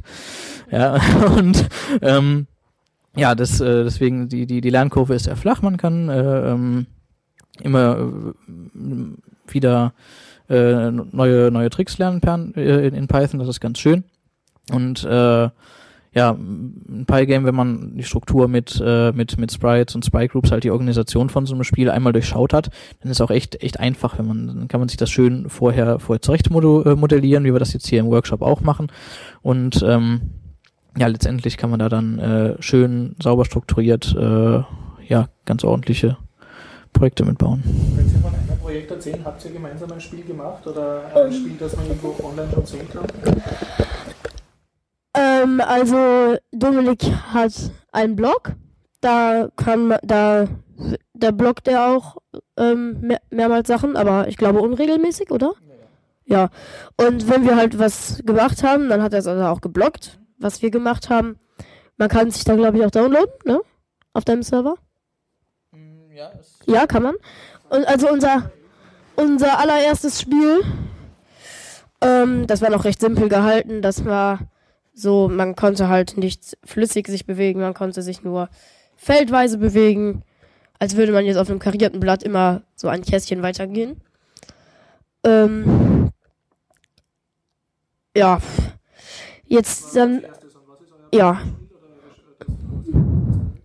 Also am meisten mag ich meine eigene Kreation irgendwie. Ähm, die, da habe ich vor zwei oder einer Woche, ich glaube vor zwei, nee vor einer. Ach, ich bin mir nicht sicher, sagen wir vor einer. Ja, vor ein paar Wochen habe ich ähm, mit dem Projekt angefangen. Ich habe mir, äh, mir, also ich selber stehe sehr auf Abenteuerspiele, wie von wie zum Beispiel ähm, The Legend of Zelda oder sowas. Und äh, da habe ich mir halt vorgenommen, sowas ähnliches zu programmieren.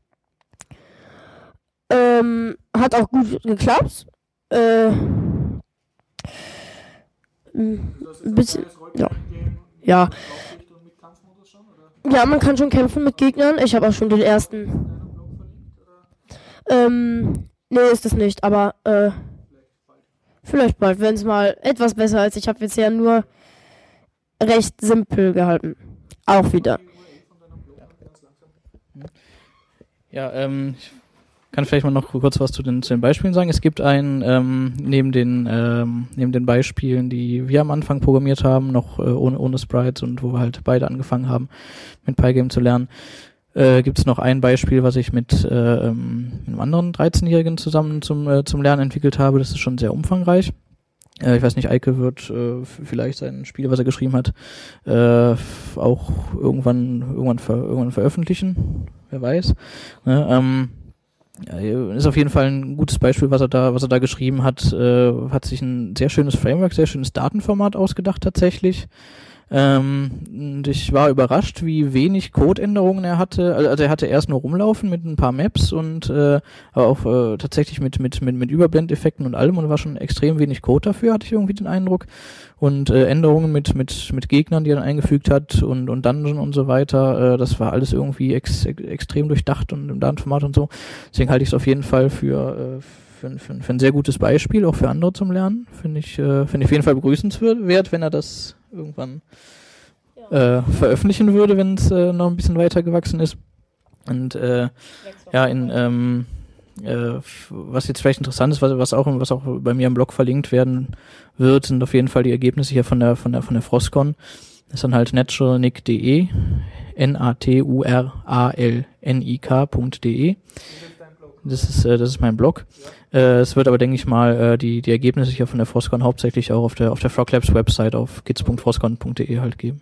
Letzte Frage noch. Äh, wenn jetzt Kinder äh, auf der Frostcon mitmachen wollen für nächstes Jahr und im Programmierworkshop, den hoffentlich ihr macht, dabei sein wollen, einfach auf die Frostcon anmelden oder muss man sich da spezifischer anmelden?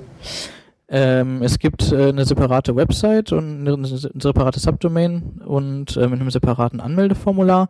Äh, der Anmeldeprozess für, für die Minderjährigen, also für, für die Teilnehmer ist halt äh, ähm, ein bisschen anders, weil wir halt äh, Bestätigung von den Eltern brauchen und ähnliches. Äh, das ist halt so ein bisschen separiert. Ähm, wir werden vermutlich nächstes Jahr eher mit der Organisation anfangen und äh, ja, äh, was von Eike auf jeden Fall auch schon als Wunsch kam, war, dass nächstes Jahr die Frostcon und die Frog Labs dann äh, am besten auch nicht zeitgleich mit der Gamescom stattfinden werden. ja. Eigentlich, äh, die Gamescom ist mir jetzt eigentlich ziemlich egal. Mir ging es nur eher um den Videoday, weil ich auch YouTube halt gucke. Und ich, ich. Ja, also Gamescom ist mir eigentlich ziemlich egal. Ich, mir ging es halt eigentlich nur darum, ich fand es halt cool, da gibt's die Möglichkeit, mal meine Stars von YouTube zu sehen, ein Autogramm zu bekommen. Das fand ich einfach toll. Deswegen wird das nächstes Jahr wahrscheinlich besser funktionieren als dieses Jahr. Ja, also ich äh, bin auf jeden Fall sehr äh, stolz und dankbar, dass Eike doch sich für die Frostcon entschieden hat. Aber um zurück zum Thema zu kommen, ähm, es äh, wird auch wieder eine separate Anmeldung geben. Wir werden es rechtzeitig äh, ist verlinkt über die offizielle Website. Wir werden vermutlich auch die, die Workshop-Themen nächstes Jahr, die Ter Termine und äh, den, den Anmeldeprozess dann äh, hoffentlich recht frühzeitig, also kurz nach dem nach der äh, Bekanntgabe des Frostcon-Termins halt auch, äh, ich denke mal so im, im, im März dann ähm, auch in den, in den üblichen sozialen Medien und, und auf der Website halt veröffentlichen. Ja. Gut, vielen Dank für das Interview. Ja. Bitte. Ja. Okay, ich bin hier im Zug von Bonn nach Wien, äh, Außenstelle vom Biertaucher Podcast mit dem Florian und ich habe getroffen den Dominik und den Marvin, die kommen frisch von der Gamescom. Dominik, Marvin, bitte erzähl's mal eure Eindrücke von der Gamescom. War das deine erste Gamescom? Das war meine erste Gamescom und hoffentlich nicht meine letzte, weil mir hat schon sehr gut gefallen. Dir hat's gut gefallen. Ja. Wie viele Tage warst du dort? Wir waren von Donnerstag bis Sonntag. Von Donnerstag bis Sonntag. Okay, äh, könnt ihr das einfach immer so rum, tut das immer nah vom Mund halten? Ja. Okay. Marvin, das war auch deine erste Gamescom? Ja, es war auch meine Game erste Gamescom. Und, du warst dort aber nicht als Besucher, sondern hast einen Presseausweis gehabt. ja, ganz genau. Ich war so teils, teilweise beruflich, teilweise privat da. Und ja, musste auf einer Bühne ein StarCraft 2 Match kommentieren. Und ja, ansonsten. Hast du gemacht vor Ja, ganz genau so ist es. Und ja, die Sache hat sich relativ schnell gefüllt. Sehr viel Spaß gemacht und ja, nächstes Jahr auf jeden Fall wieder. also Jahr wieder. hoffen wir zumindest, ja. Okay, okay. Äh, Marvin, was kann man sich als, äh, wenn man nichts von der Gamescom versteht, was kann man sich da vorstellen? Das sind viele, nämlich an männliche Nerds, die was Computerspiele. Ja, also es sind zwar sehr viele männliche Besucher da, Ja. es gibt aber auch weibliche. Besucher. Genau. Okay. Besucherinnen halt, ja. Wie viele würdest du schätzen? Ähm, ich würde sagen 10%? 10 Prozent, ja, wenn es gut kommt, vielleicht weniger noch. Wie alt sind die Leute, die dorthin gehen? Ähm, so im Schnitt zwischen 15 und 30. Okay. Eher die Ja. Mehrheit äh, unter Mehrheit ist- oder unter 18? Äh, man könnte es gar nicht sagen. Also es ist eher weniger, dass Ältere da sind, halt so Mhm. wirklich 30, sondern eher so zwischen Studenten, 15, 20, 20, okay. 21 Mhm. sowas. Okay, ja. Von den Ausstellern, die waren ein bisschen älter oder Das ist eigentlich auch ziemlich, eigentlich schon, ja. schon? Ja. Man, es kommt nicht oft vor, dass, glaube ich, ein 15-jähriger ein Aussteller von einem großen Spiel ist. Okay. Waren äh, hauptsächlich große Firmen drin, dort, die man kennt? Oder? Hauptsächlich schon nur im Businessbereich eben, waren halt so kleinere Firmen, die gerade erst am rauskommen sind Ja. und Und die haben auch schon hergezeigt, ihre die Spiele? haben oder? teilweise schon hergezeigt auch und Okay. vorgestellt und ja. Was war für dich eines der interessantesten Spiele, also was du gern noch mehr gesehen hättest oder länger geblieben wärst? Naja, das haben wir eigentlich eh gemacht, StarCraft, das ist Okay. halt das, was uns am meisten interessiert. Sonst, ja, Battlefield und so hat man nicht wirklich, also in unseren Verhältnissen reinschauen Mhm. können, weil wir halt noch erstens keine 18 sind und zweitens, weil halt die Schlangen teilweise bis zu vier, fünf Stunden waren. In der Halle? Ja, in der Halle. Und ja, da war uns die Zeit einfach zu schade. Okay, ja. ähm, Marvin, wie hat das funktioniert äh, mit der Alterskontrolle? In Deutschland ist eine recht strenge Alterskontrolle mit den USK-Freigaben, dass du jetzt Ja. nicht Schießspiele siehst, die deinen Charakter verderben könnten. Wie war das da geregelt? Bist, bist du nach deinem Alter gefragt worden? Oder? Ja, also die generell in der Halle selber, die USK 18 Spieler waren halt alle komplett abgeschirmt von Ja. allen anderen quasi. Und am Eingang und generell Also waren dann überall. Hallen in der Halle, oder wie kann man sich das vorstellen? Oder? Ja, genau, das war quasi so ein, um, wie soll ich sagen, so ein umschlossener Stand, wo man halt Okay. einfach keine Chance hat, dass man irgendwie reinsieht Okay, oder ja. irgendwie schon einen, einen Einblick bekommt. Okay. Mhm. Ein Trailer ist vielleicht vorne gelaufen, aber das darf man ja quasi. Und du hast Aber an der Schlange gemerkt, dass das was sein muss. na, man hat quasi überall, also am Stand überall ist halt das, da, zum Beispiel Battlefield oder so drauf Ja. Mhm. gestanden und, und halt große Leinwände mit den Trailern laufen und so weiter. Aber ja, wie gesagt, eben die, die Schlangen, die waren halt einfach unfassbar lang. Und ja, generell von der Alterskontrolle her, da war eben, waren eben immer so Stände, wo man halt sich so ein Bändchen holen konnte, also Ausweis hergezeigt und dann halt eben entweder ein grünes, gelbes oder halt ein rotes Band, je nachdem halt wie alt man ist, äh, bekommen hat. Oder wenn man keins hatte, musste man halt dann dort in den meisten Fällen, also bei den 18er Spielen, dann einen Ausweis halt herzeigen. Okay. Und dieses System ist sicher, also ihr habt nicht plötzlich 18 Spiele anschauen dürfen können, die ihr nicht anschauen durftet. Ja, also wenn man kein Band gehabt hat, ist man auf jeden Fall kontrolliert worden oder halt gefragt worden zumindest. Und ja, also sonst musste man eh den Ausweis herzeigen. Also da gab es nicht wirklich ein Mittel, wo man halt als Minderjähriger dann in ein Spiel rein Und es hat jetzt auch kann, wo man nicht dürfte. Schwarzmarktwirtschaft gegeben, wo dir jemand gesagt hat, Band, Band, buntes Band? Nein, das nicht wirklich. Wir haben zwar eins auf der Straße gefunden, aber es hat, dann- es hat dann leider nicht mehr funktioniert. Also, Also, okay. ja.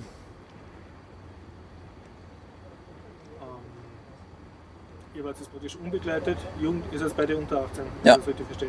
Allein auf der Gamescom, ähm, habt ihr das Gefühl, der typische Gamescom-Besucher geht da eher mit seinen Eltern hin oder war das gar nicht so untypisch, dass ihr jetzt sozusagen als Jugendliche allein hingeht?